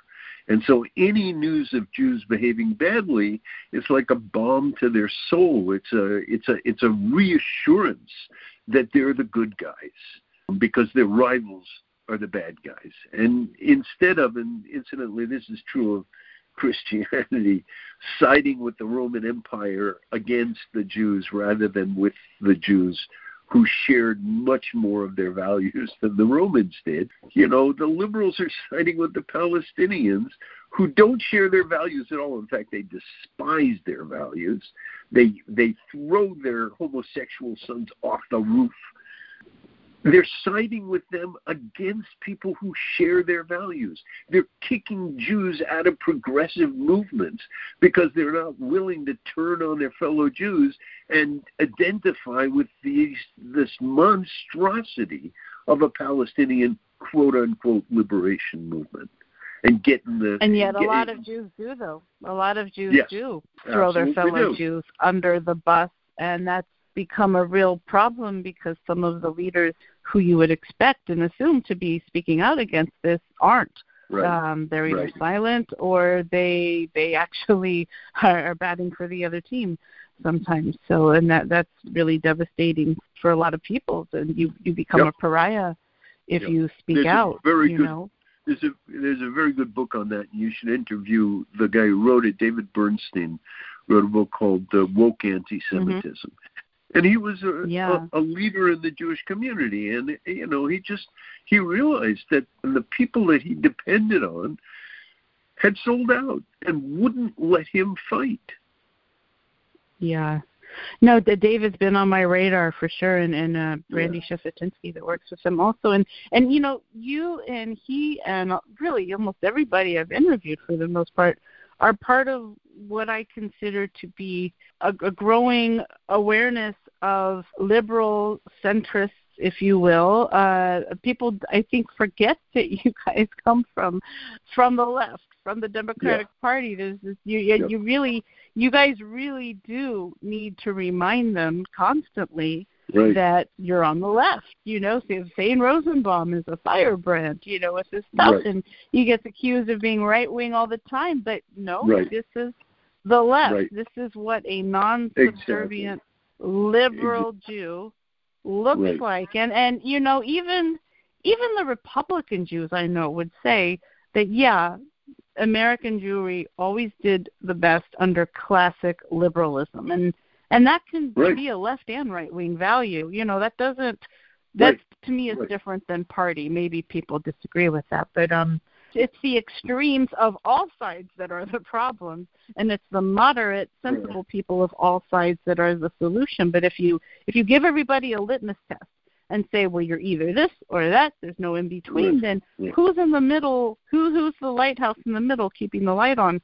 Or right. we're building exactly. a bridge, and, and, and that's exactly. by design. That's people that don't want us to have that peace are, in my opinion, antagonizing that middle position, and, and we have to fight for it anyway. Yeah. You know, it's interesting. I remember back in the late seventies when I was in graduate school, um, one of the professors was uh, Karl Schorsky.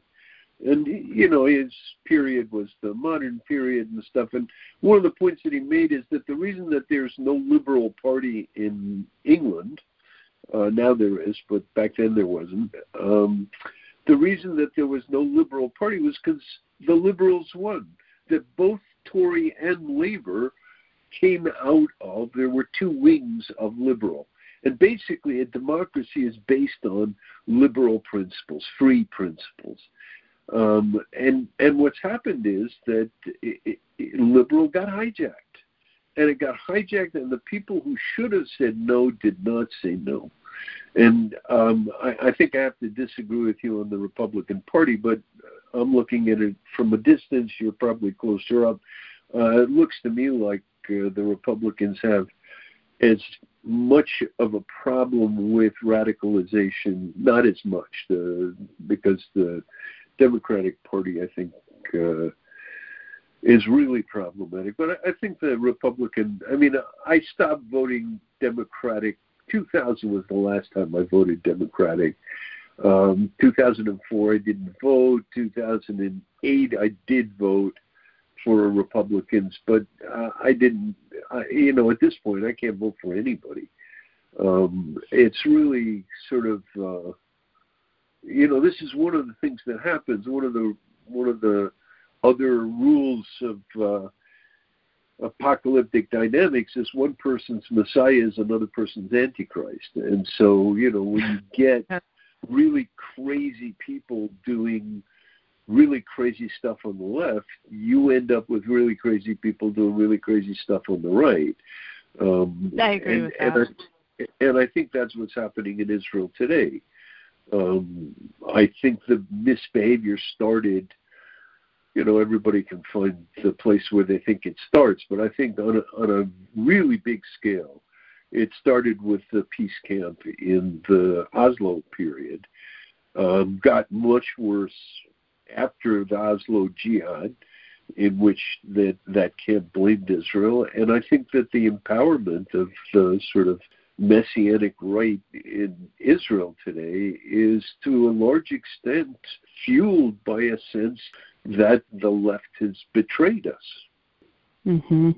It, it is. I mean, there are poisonous actors on, on both sides, and I think it comes down to who actually is on the fringe and who is in elected office, because that's when it changes. And, you know, just this week, right. Uh, a, a study came out that for the first time ever, the Democratic Party uh, has more sympathies towards the Palestinians right. than Israel. And, right. I mean, I, I think in theory, it's not surprising, but seeing it statistically there is, has really been jarring for a lot of people. Um, yeah, although I, I don't, I don't trust those kinds of statistics. But anyway, but but I do think yeah. that that the you know you asked me who's my audience. My audience is, I'm basically saying to people with with real commitment to liberal and progressive values that until you start dealing with the problem of global jihad, until you start dealing with the cognitive war that's being fought against you by organizations like CARE, until you reject the literal cog war bomb of Islamophobia being automatically an accusation of racism, until you deal with the problems that are literally until you deal with the enemies of democracy, there's going to be no middle. We need the liberal sensibility struggling with the problem, not the liberal sensibility lying to everybody about how everything's just fine if only, I don't know, Israel would disappear. Then they'd be okay. I mean, it's right. insane. I had a, a, a classmate of mine came to visit Jerusalem, and, you know, we, we talked about various things, and then at the end he said, look, you know, I basically think you guys are going to be the cause of World War Three. If it weren't for you, there wouldn't be this war between the uh, Muslims and the West. You're the cause wow. of it. Yeah. Wow. Yeah. Whereas what I think is that genuine liberals should be saying to, instead of saying Islam is a religion of peace and the vast majority are moderate, giving them a litmus test. The litmus test of a moderate Muslim is somebody who can get along with Jews, and not just Jews who take their side, get along with Israelis. Israelis would like nothing better than to get along with their neighbors. And there are many, it, many uh, Muslims that get along great. There are many peace-loving Muslims, but they also get attacked when exactly. they try to exactly. stand up to these forces. And I think it's what's the biggest tragedy is that there is a human rights crisis in Gaza and the West Bank, and, and there are Palestinians suffering terribly, but it's it's because of Hamas. It's not because of Israel. Everybody's being punished because of Hamas and, and all of this. And, you know, it, it's just very frustrating, and it speaks to the title of your book. It's just when the facts aren't getting out, and we're right. living in a, a post-fact world, the, the VUCA world now. They yeah. talk about, you know, how does that bode for the future of news reporting and also the academy? Because if the experts and the fact-checkers no longer have any system of checks and balances, why should right. we trust them to be the curator of expert opinions and facts? And and more, also more maddening is, like, how do we fight against when they're quoting them? You know, and it's like am, am these N G Os that are, you know, very, right. you know, dishonest. Right. Yeah, no, I, I agree with you. And I think, you know, one of the things that for me has been quite appalling, Uh, because I actually can say I saw this coming in the nineties when I first set up the website for the Center for Millennial Studies and realized what an incredible resource the Internet was. I realized that it was terribly important to have some kind of anchor, what we would call fact-checking. And what's been extremely distressing for me is to see organizations that either claim to be fact checkers or at least initially were fact checkers uh, going south. Uh, so, uh, so uh, mm-hmm. an organization like Snopes, at one point, was a very valuable fact checker. But after a while, it began to, you could see it sort of processing stuff and coming to conclusions that in a previous period they wouldn't have done. And it was all, I mean, not all, but what I pay attention to is information about Islam. It was all to protect Islam. I mean, there's this insane notion. It's not insane, but but it's it's deeply mistaken, which is to say, if we report what Muslims are doing and say they do it because they're Muslims and they believe in it, like nine eleven, um, you know, that was done by Muslims who were deeply committed to the religious meaning of that act. Um, or, you know, the guy who shot up Fort Hood in two thousand nine, um, Major Hassan. You know, instead of saying, oh, well, he was crazy and he, you know, mentally imbalanced and so on. No, he was driven by an ideology. So uh, we're afraid that if we say this, people won't like Islam. Now, I think it's up to Muslims to show us an Islam that's likable, rather than to, for us to paint a really dislikable Islam as likable, just so we won't be racist. I, I think the solution has to come from within them, and there are people trying. There's just not enough right. of them. And, you know, the, the question is really, I mean, this is really, you know, the question everybody asks is, how do we break through and convince this new intelligentsia that their assumptions are false? Because you really feel, in layman's terms again, it feels like this narcissistic triangle, and it's moral narcissism where no matter what, the Jews are the scapegoat, the Palestinians are the golden children, and everyone else gets to have the golden their victims. White, the, you know, the white savior complex of, right. of all of this, right. and it, it's.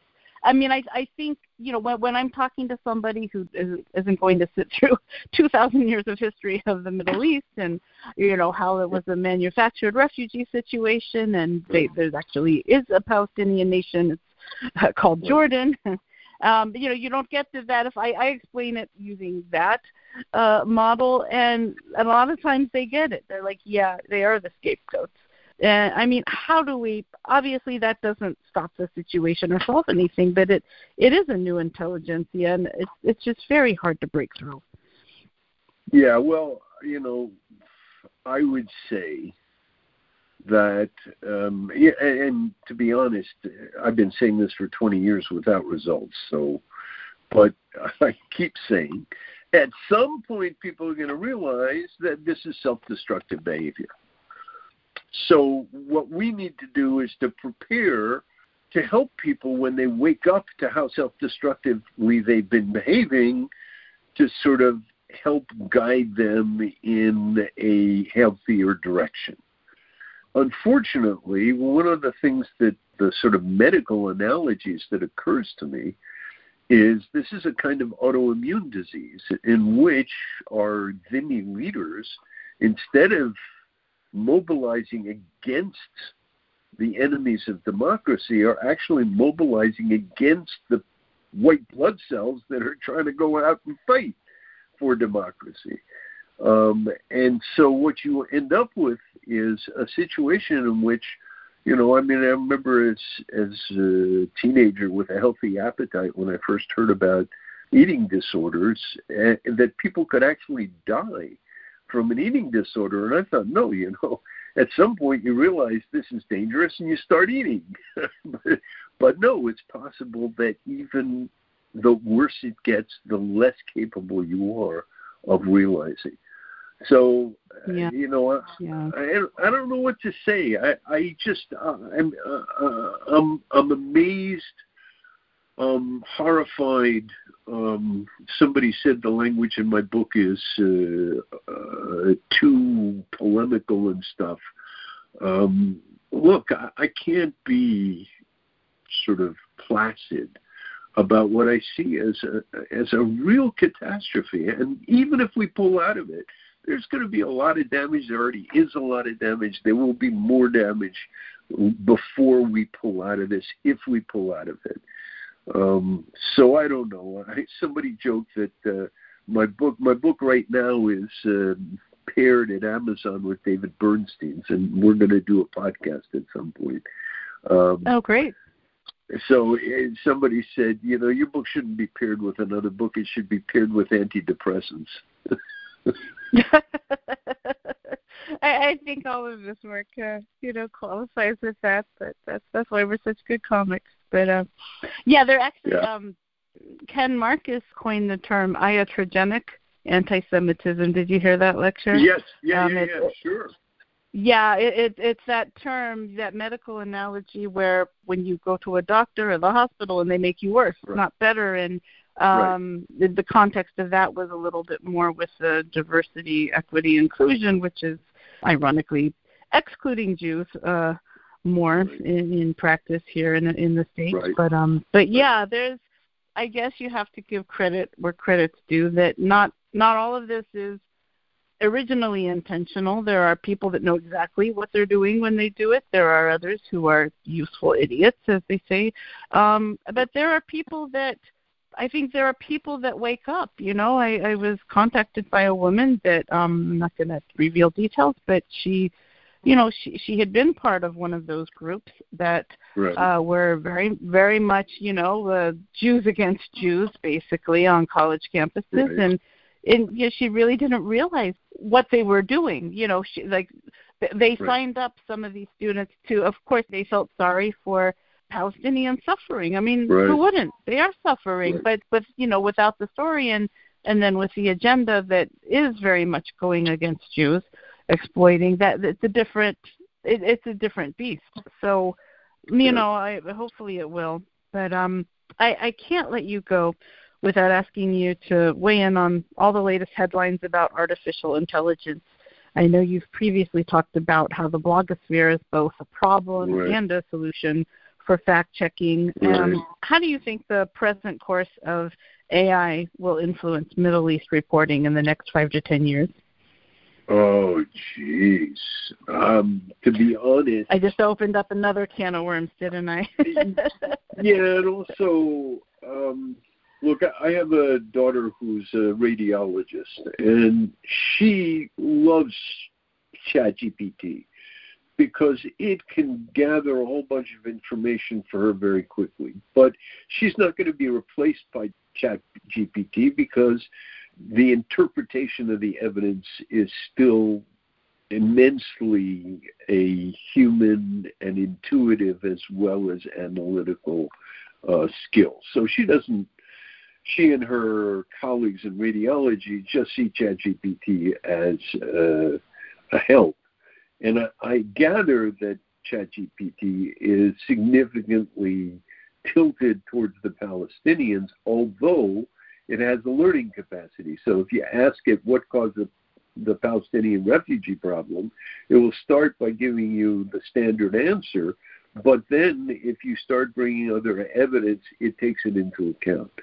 So it, you know, in in a, in a ideal scenario, ChatGPT or artificial intelligence will actually restore some kind of balance um, because it's not part of this emotional commitment to a salvific truth about how if only we give back the land to the Palestinians, everything will be fine. Or, you know, the poor Palestinians, they're the victims, et cetera. Um, it could be that the sort of, what's the word I'm looking for, the sort of impartiality of uh, artificial intelligence might restore some balance. I, I honestly yeah. don't know. I mean, I have a colleague who says it's a disaster, that she's now, the only papers she gets from her students are clearly from Uh, ChatGPT because they have nothing from the class, and the only stuff that they have from the reading is from the better known reading. So it, it, you know they're and and that's a disaster for the intelligence of the next generation. That's what I worry about. I, I worry that the next gen, you know, when When I first discovered the internet, it was glorious. I could, I mean, right now I'm sitting at my desk in Jerusalem, and and I need the Chronicon Novalicense, which is, you know, this obscure thing that I have to go to one of six libraries in America to be able to get access to. And I can not only get it, find it on the internet, but download it. And I can examine manuscripts, and I can download the manuscripts and so on. So, you know, yeah. It's a wonderful world for me. But for somebody who grew up in it, Um, somebody who, you know, from the age of, like, my grand my grandchildren, who at the age of two already know how to deal with the screen and go from one picture to another and so on and so forth. For for them, yeah. uh, you know, Jonathan Haidt does a lot of stuff on the sort of mental yeah. illness that's uh, imposed mm-hmm. by um, that that's the result of being too immersed in this metaverse. So yeah, no, and I think that along with the impact of the way we handled uh, COVID and stuff, people are more isolated from each other. I think there's less socialization, there's less contact between human beings, and uh, I I think it's I'm worried. I am I'm genuinely worried that, you know, in a couple of generations, well, there's a movie about it called Mediocracy. You know, mm. and it's sort of like, you know, they, when they made the movie, they didn't even know about the internet. But the internet, I think, will definitely contribute to this the the lack of intellectual and emotional development of subsequent generations.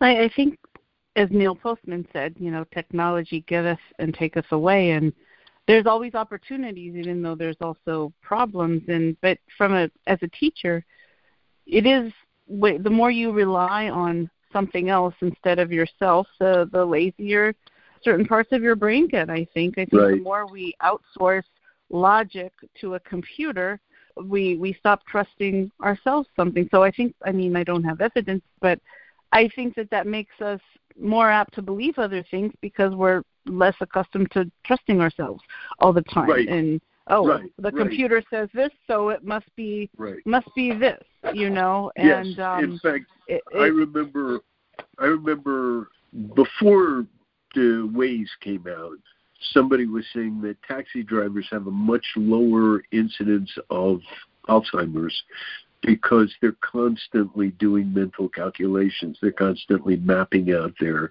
But now... you don't do that anymore.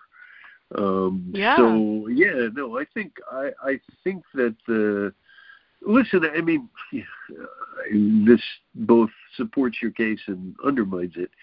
Um, when writing first came out, Plato has a dialogue about it, in which the inventor of writing is very proud. And the the wise man says, no, you know, you've just invented a way for people to be lazy because they won't have to remember things. They can write them down. And so as a result, you know, writing is is going to be the cause of a decline in human uh, wisdom. Um, and you can argue one way or another, but there's no question that they are both blessings and curses.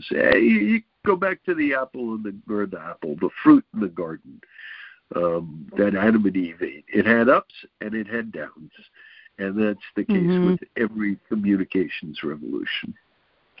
And isn't there a pattern throughout history where each new technological innovation has somewhat contributed to anti-Semitism from medieval times? I mean, like the printing press made it easier to spread the blood libel. Certainly the internet has made it easier to spread the blood libel.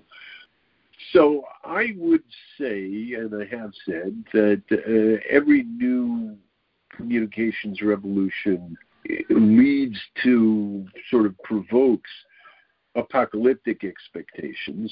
And I speculate that if we had you know, the, the number of books that we have that were printed before fifteen hundred, which is sort of the first half a century of printing, uh, you can count on, you know, maybe one hundred, two hundred, I'm not sure, but very rare.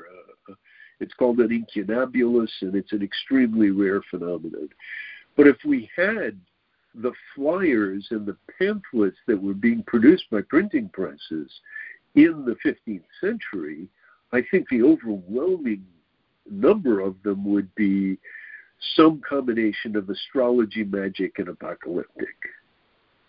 Mm-hmm. Um, so there, yeah. So now there is, as I said earlier, a significant dynamic relationship between apocalyptic expectation and anti-Semitism. Um, and, and again, you know, one of the problems is that the Jews are early adopters of these new technologies. Uh, we still may read from the scroll and not a codex, but um, we we adopted printing quite quickly, and we're, we're good at this stuff. And that inevitably arouses hostility in a sense that, you know, this this belief that there's a kind of conspiracy that the Jews are engaged in to subject the rest of the world. And so the more technology that comes and the better we are at it, like Hollywood, um, the more the more the suspicion that we're up to no good. Yeah, the irony is that, yes, we, we may be early adopters and use technology, but we don't necessarily use it for our own public relations. In fact, no. not nearly enough. No. Um, so no. there, there's a little great, great irony there. Well, I was going okay, well, I have...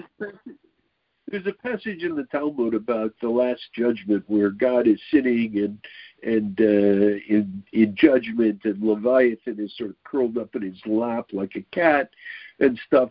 And and the, the Jews are supplying the Gentiles with arguments to use to defend themselves.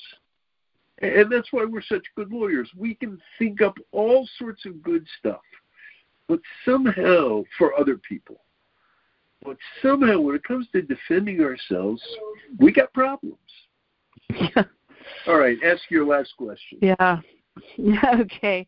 Well, we have a pre-submitted audience question. Um, uh-huh. This is a good one. Jennifer asks, can you discuss the role of Iran in promoting Pallywood propaganda and cultivating, financing, and creating these millennial themes? For example, the anti-Semitic conference New Horizons, where they incubated the deadly exchange, we need to explain what that is, and other organized talking points. Is anyone following the money, and where is this professional P R campaign trickling down from? So, uh, look, I mean, the answer is yes. Um, they are a major purveyor of this stuff, and in fact, um, uh, Erwin Kotler made a remark in the early twenty-first century about how Israel is the only country that is at once uh, accused of genocide and is the object of genocide, and he was thinking of the Iranians. Um, so yes, there's no question that, that these guys are amongst the most uh, dangerous apocalyptic haters on the planet today. The really staggering thing is this notion that is very strong among Democrats that we can make a deal with the Iranians and things will be okay. And Biden seems to be pursuing it despite how atrociously they treat his envoys and stuff. It's like, you know, we can't degrade ourselves enough. And and it's to people who really hate us and and hate the Jews. And um, I, I just, it boggles my mind that both Obama and Biden pursue this policy of appeasement towards Iran when they should be working in every way possible to get rid of that regime. Mm-hmm. And I mean, is anyone following the money where a lot of these negative narratives are coming from? I mean, do they trace them directly to them? I'm sure there are people, but I can't tell you who they are. I have limited bandwidth, and that's not in my. That's not. Sort of like I not, see that from afar. Not in this millennium. Yeah. Well, Richard, what is something you wish everybody would do right now to learn about the truth of the Middle East, a conflict? You mean other than read my book? Well, that that's a given. Of course, they should. By the way, by the way, I should mention that um, starting on Thursday at six my time, so that would be eleven American, eleven in the morning American time. Uh, I'll be giving a four session course over the next four Thursdays. Uh, about the book. We'll go through each of the, the historical chapters, uh, Adura and the Intifada, nine eleven, um, Jenin, and the the Danish cartoon scandal, and discuss all these issues. And that's going to be participation so people can not only join the, join the class, but join the conversation. Uh, and that's through I S C A P. Uh, I'll send you a link so that you can make that available. Um, yeah. What I think, you know, basically, people people with liberal values have to wake up. I mean, that's what my book is designed to do, but there are other ways. But until people with liberal and progressive values are ready to stop somebody who accuses anybody who's critical of Islam of Islamophobia, to stop somebody who, you know, like the woman who said to Kamala Harris, uh, you know, uh, what about the Israelis committing ethnic cleansing and genocide against the Palestinians? And, and Kamala Harris says, well, I'm so glad you spoke your truth. No.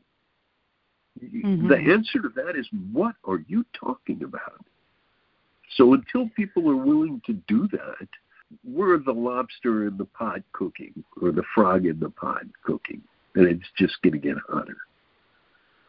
Well, we need more books like yours and more websites like Honest Reporting and organizations yeah, yeah. like, visit, like visit. David Bernstein's and White Rose Magazine. Yeah. There are a lot of places that are trying to reclaim liberal values, right. um, and, you know, because true, true liberalism is a good thing. Right. Yeah. And above all, visit sites like Memri, M E M R I, and Palestinian Media Watch, PalWatch. Visit them and get some translations of what Arabs are saying in Arabic to each other, because you're not going to get it from your journalists. They're not checking that out. Mm-hmm. They're giving you what the Palestinians say in English, which is double talk. Which is, we're ready for peace, we've done everything that we need to, it's the Israelis who are holding it up. It's the occupation, the occupation, the occupation. And they won't even ask them, do you think Tel Aviv is occupied? Because they do. So that was really the original mistake, is allowing the word occupation to be normalized um, and not fighting back. Because, I mean, again, if you don't nip things in the bud, it does not get better with age. So... Um, Uh, yeah. Um, how can people learn more and support your work? Well, I have a blog called The Augean Stables. I'll send you the information. But, um, you know, and if the, if people want to contribute, I'm trying to raise money for a translation into French. Um, 'cause the French are really, it's where this started. Um, and I'm not laying all the blame on the French, but they definitely should know what's going on.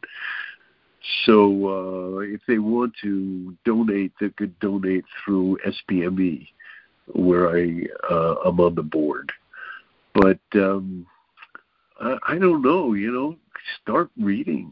Listen to you. Listen to other people. I, it's just, it's kind of hard to know who you can trust. Um Because people you have to do a so lot passionate. Of research on your own these days. It's so yeah. committed, right, right, right. It's really hard. And that's why, again, I say we desperately need liberals who will grapple with this rather than run away from it. Because as long yeah. as liberals don't deal with this, we're going to get right-wing answers, real right-wing answers. You know, and, and it's interesting because when I say to people, when I describe unashamed culture in the Arab world, after calling me a racist, they say, well, so what do we do, kill them all? No. No. We start putting pressure on them to grow up. Oh, well, that's condescending. Okay, it's condescending. They behave like children, and we're not, we can't respond like mature adults. We have to respond like, I don't know, indulgent parents. Heaven forbid I should criticize my child. Yeah. Yeah, well, we will put, we have a section called Act Fast on our website, um, uh-huh. which is, accompanies the Talking Point page, and it's where we put additional sort of follow-up actionable material. So um, we'll make sure if whatever you give us, we'll put on there. Your, I know your website is richard landis dot com, and well, you have a co- you have a couple different websites. So whatever you give us, we'll put on there. There's obviously so much more to talk about. As in, actually, by the way, Richard, we set a, you set a new record. You are now the longest Talking Point interview. You, you've uh, you've you've you've knocked uh, Jared Taney down to second place. Whoa! Yes, we've been on for and, two and a half hours. Uh, Rob, something like that. So, uh, and we have just a quick lightning round left now. So these are okay. these are short, but but fun. Um, why are you proud to be a Jew? um, I think we're an amazing people. We are masters of two key arts: um, self-deprecating humor and self-criticism. And um, as a result, uh, I think we've contributed an enormous amount to the world of freedom. That's a fabulous that answer. Story. Yeah. Who are your Jewish role models? Uh, it's Deborah the Judge, uh, Gideon the Judge, um, Rabbi Sachs. Yeah. What concerns you most about the present situation in relationship to the Jewish people? That we're tearing ourselves, each other apart. That we, they, in Israel, it's clear that each side views the other as malevolent. And, you know, it's the one thing the rabbis were reading Pirkei Avot now, um, Uh, during the counting of the Omer, and one of the things that the rabbi is very clear on repeatedly is, you know, give the other guy the benefit of the doubt, and we're not. And and I understand it because some people are behaving really badly, but I think even the people who behave badly are not doing it out of malice. They're doing it because they think that it's the right thing to do. Now, that may be self-indulgent, it may be lacking in self-awareness, but it's not malice. Mm-hmm. That applies to a lot of things these days. Yeah. What makes you really mad? I wrote a book about it. Stupidity in the Face of Aggression. For those who look up to you, what do you want them to remember? That I was willing to sacrifice my credibility in a increasingly dishonest academic world uh, in order to say what I thought. Yeah. I mean, I think a, a lot one. of people dismiss me as a as a conspiracy theorist and as a Zionist. Um, you know, because they were part of this lunacy that took over academia. And it did it before two thousand. It already started in the eighties and the nineties. Yeah. You know, and most people ducked. And I didn't duck. And by the way, on that subject, I am not emeritus at B U. My colleagues did not give me emeritus status. That's that's really a shame. Yeah. I mean, it really makes makes you guys, all the work you guys do is just that much more appreciated because of what you guys have had to deal with with all of that. And and I know it's very hard, you know, tenured or not, but especially untenured, what what right. the academics are going through is, is very well discussed, in even in Jewish studies uh, departments. Exactly. Really in fact, And I have a, a cousin, once removed, who is trying to get a job in academia now, and he's literally told, take off any time you spent in Israel from your C V. And and we're talking about so you can get a job in a Jewish studies department, not so you can get a job in a Middle Eastern studies department. Anyway, I just want to quote to whom I dedicated my book, to all those who have been shunned, stigmatized, canceled, made pariahs for resisting the wave of folly that this book chronicles. Mm, yeah. And that's what the Jewish T V channel wants to really be, a voice for those people uh, right. that are not being More heard and that are being disenfranchised elsewhere. So, um, yeah. Well, my last right. my last uh, lightning round question for you: what's your outlook on the future of the Jewish people? Are you hopeful? I talk in the book about hopium. Uh, it's an addiction. Of course I'm hopeful. Do I have reason to be hopeful? Uh, I used to have a friend who was a real pessimist, um, and um, we would have these arguments, and I would say, look, Steve, it's really easy to be a smart pessimist, but it's hard to be a smart optimist. So I like I like the hard path. Well, Richard Landes, I want to thank you for being with us today and all the important work you're doing to tell the truth about the Middle East conflict. I know it is definitely not always easy, but it's very appreciated. And, you know, we hope you come back again and talk to us soon. All right, good. Thank you very much. This was great. Well, that's it for this edition of Talking Point. Tune in next time when we'll speak with Lana Melman from Liberate Art about the B D S boycotts against Hollywood celebrities, Jews, and Israel. For Jewish T V Channel, I'm Laura Kessler. See you next time.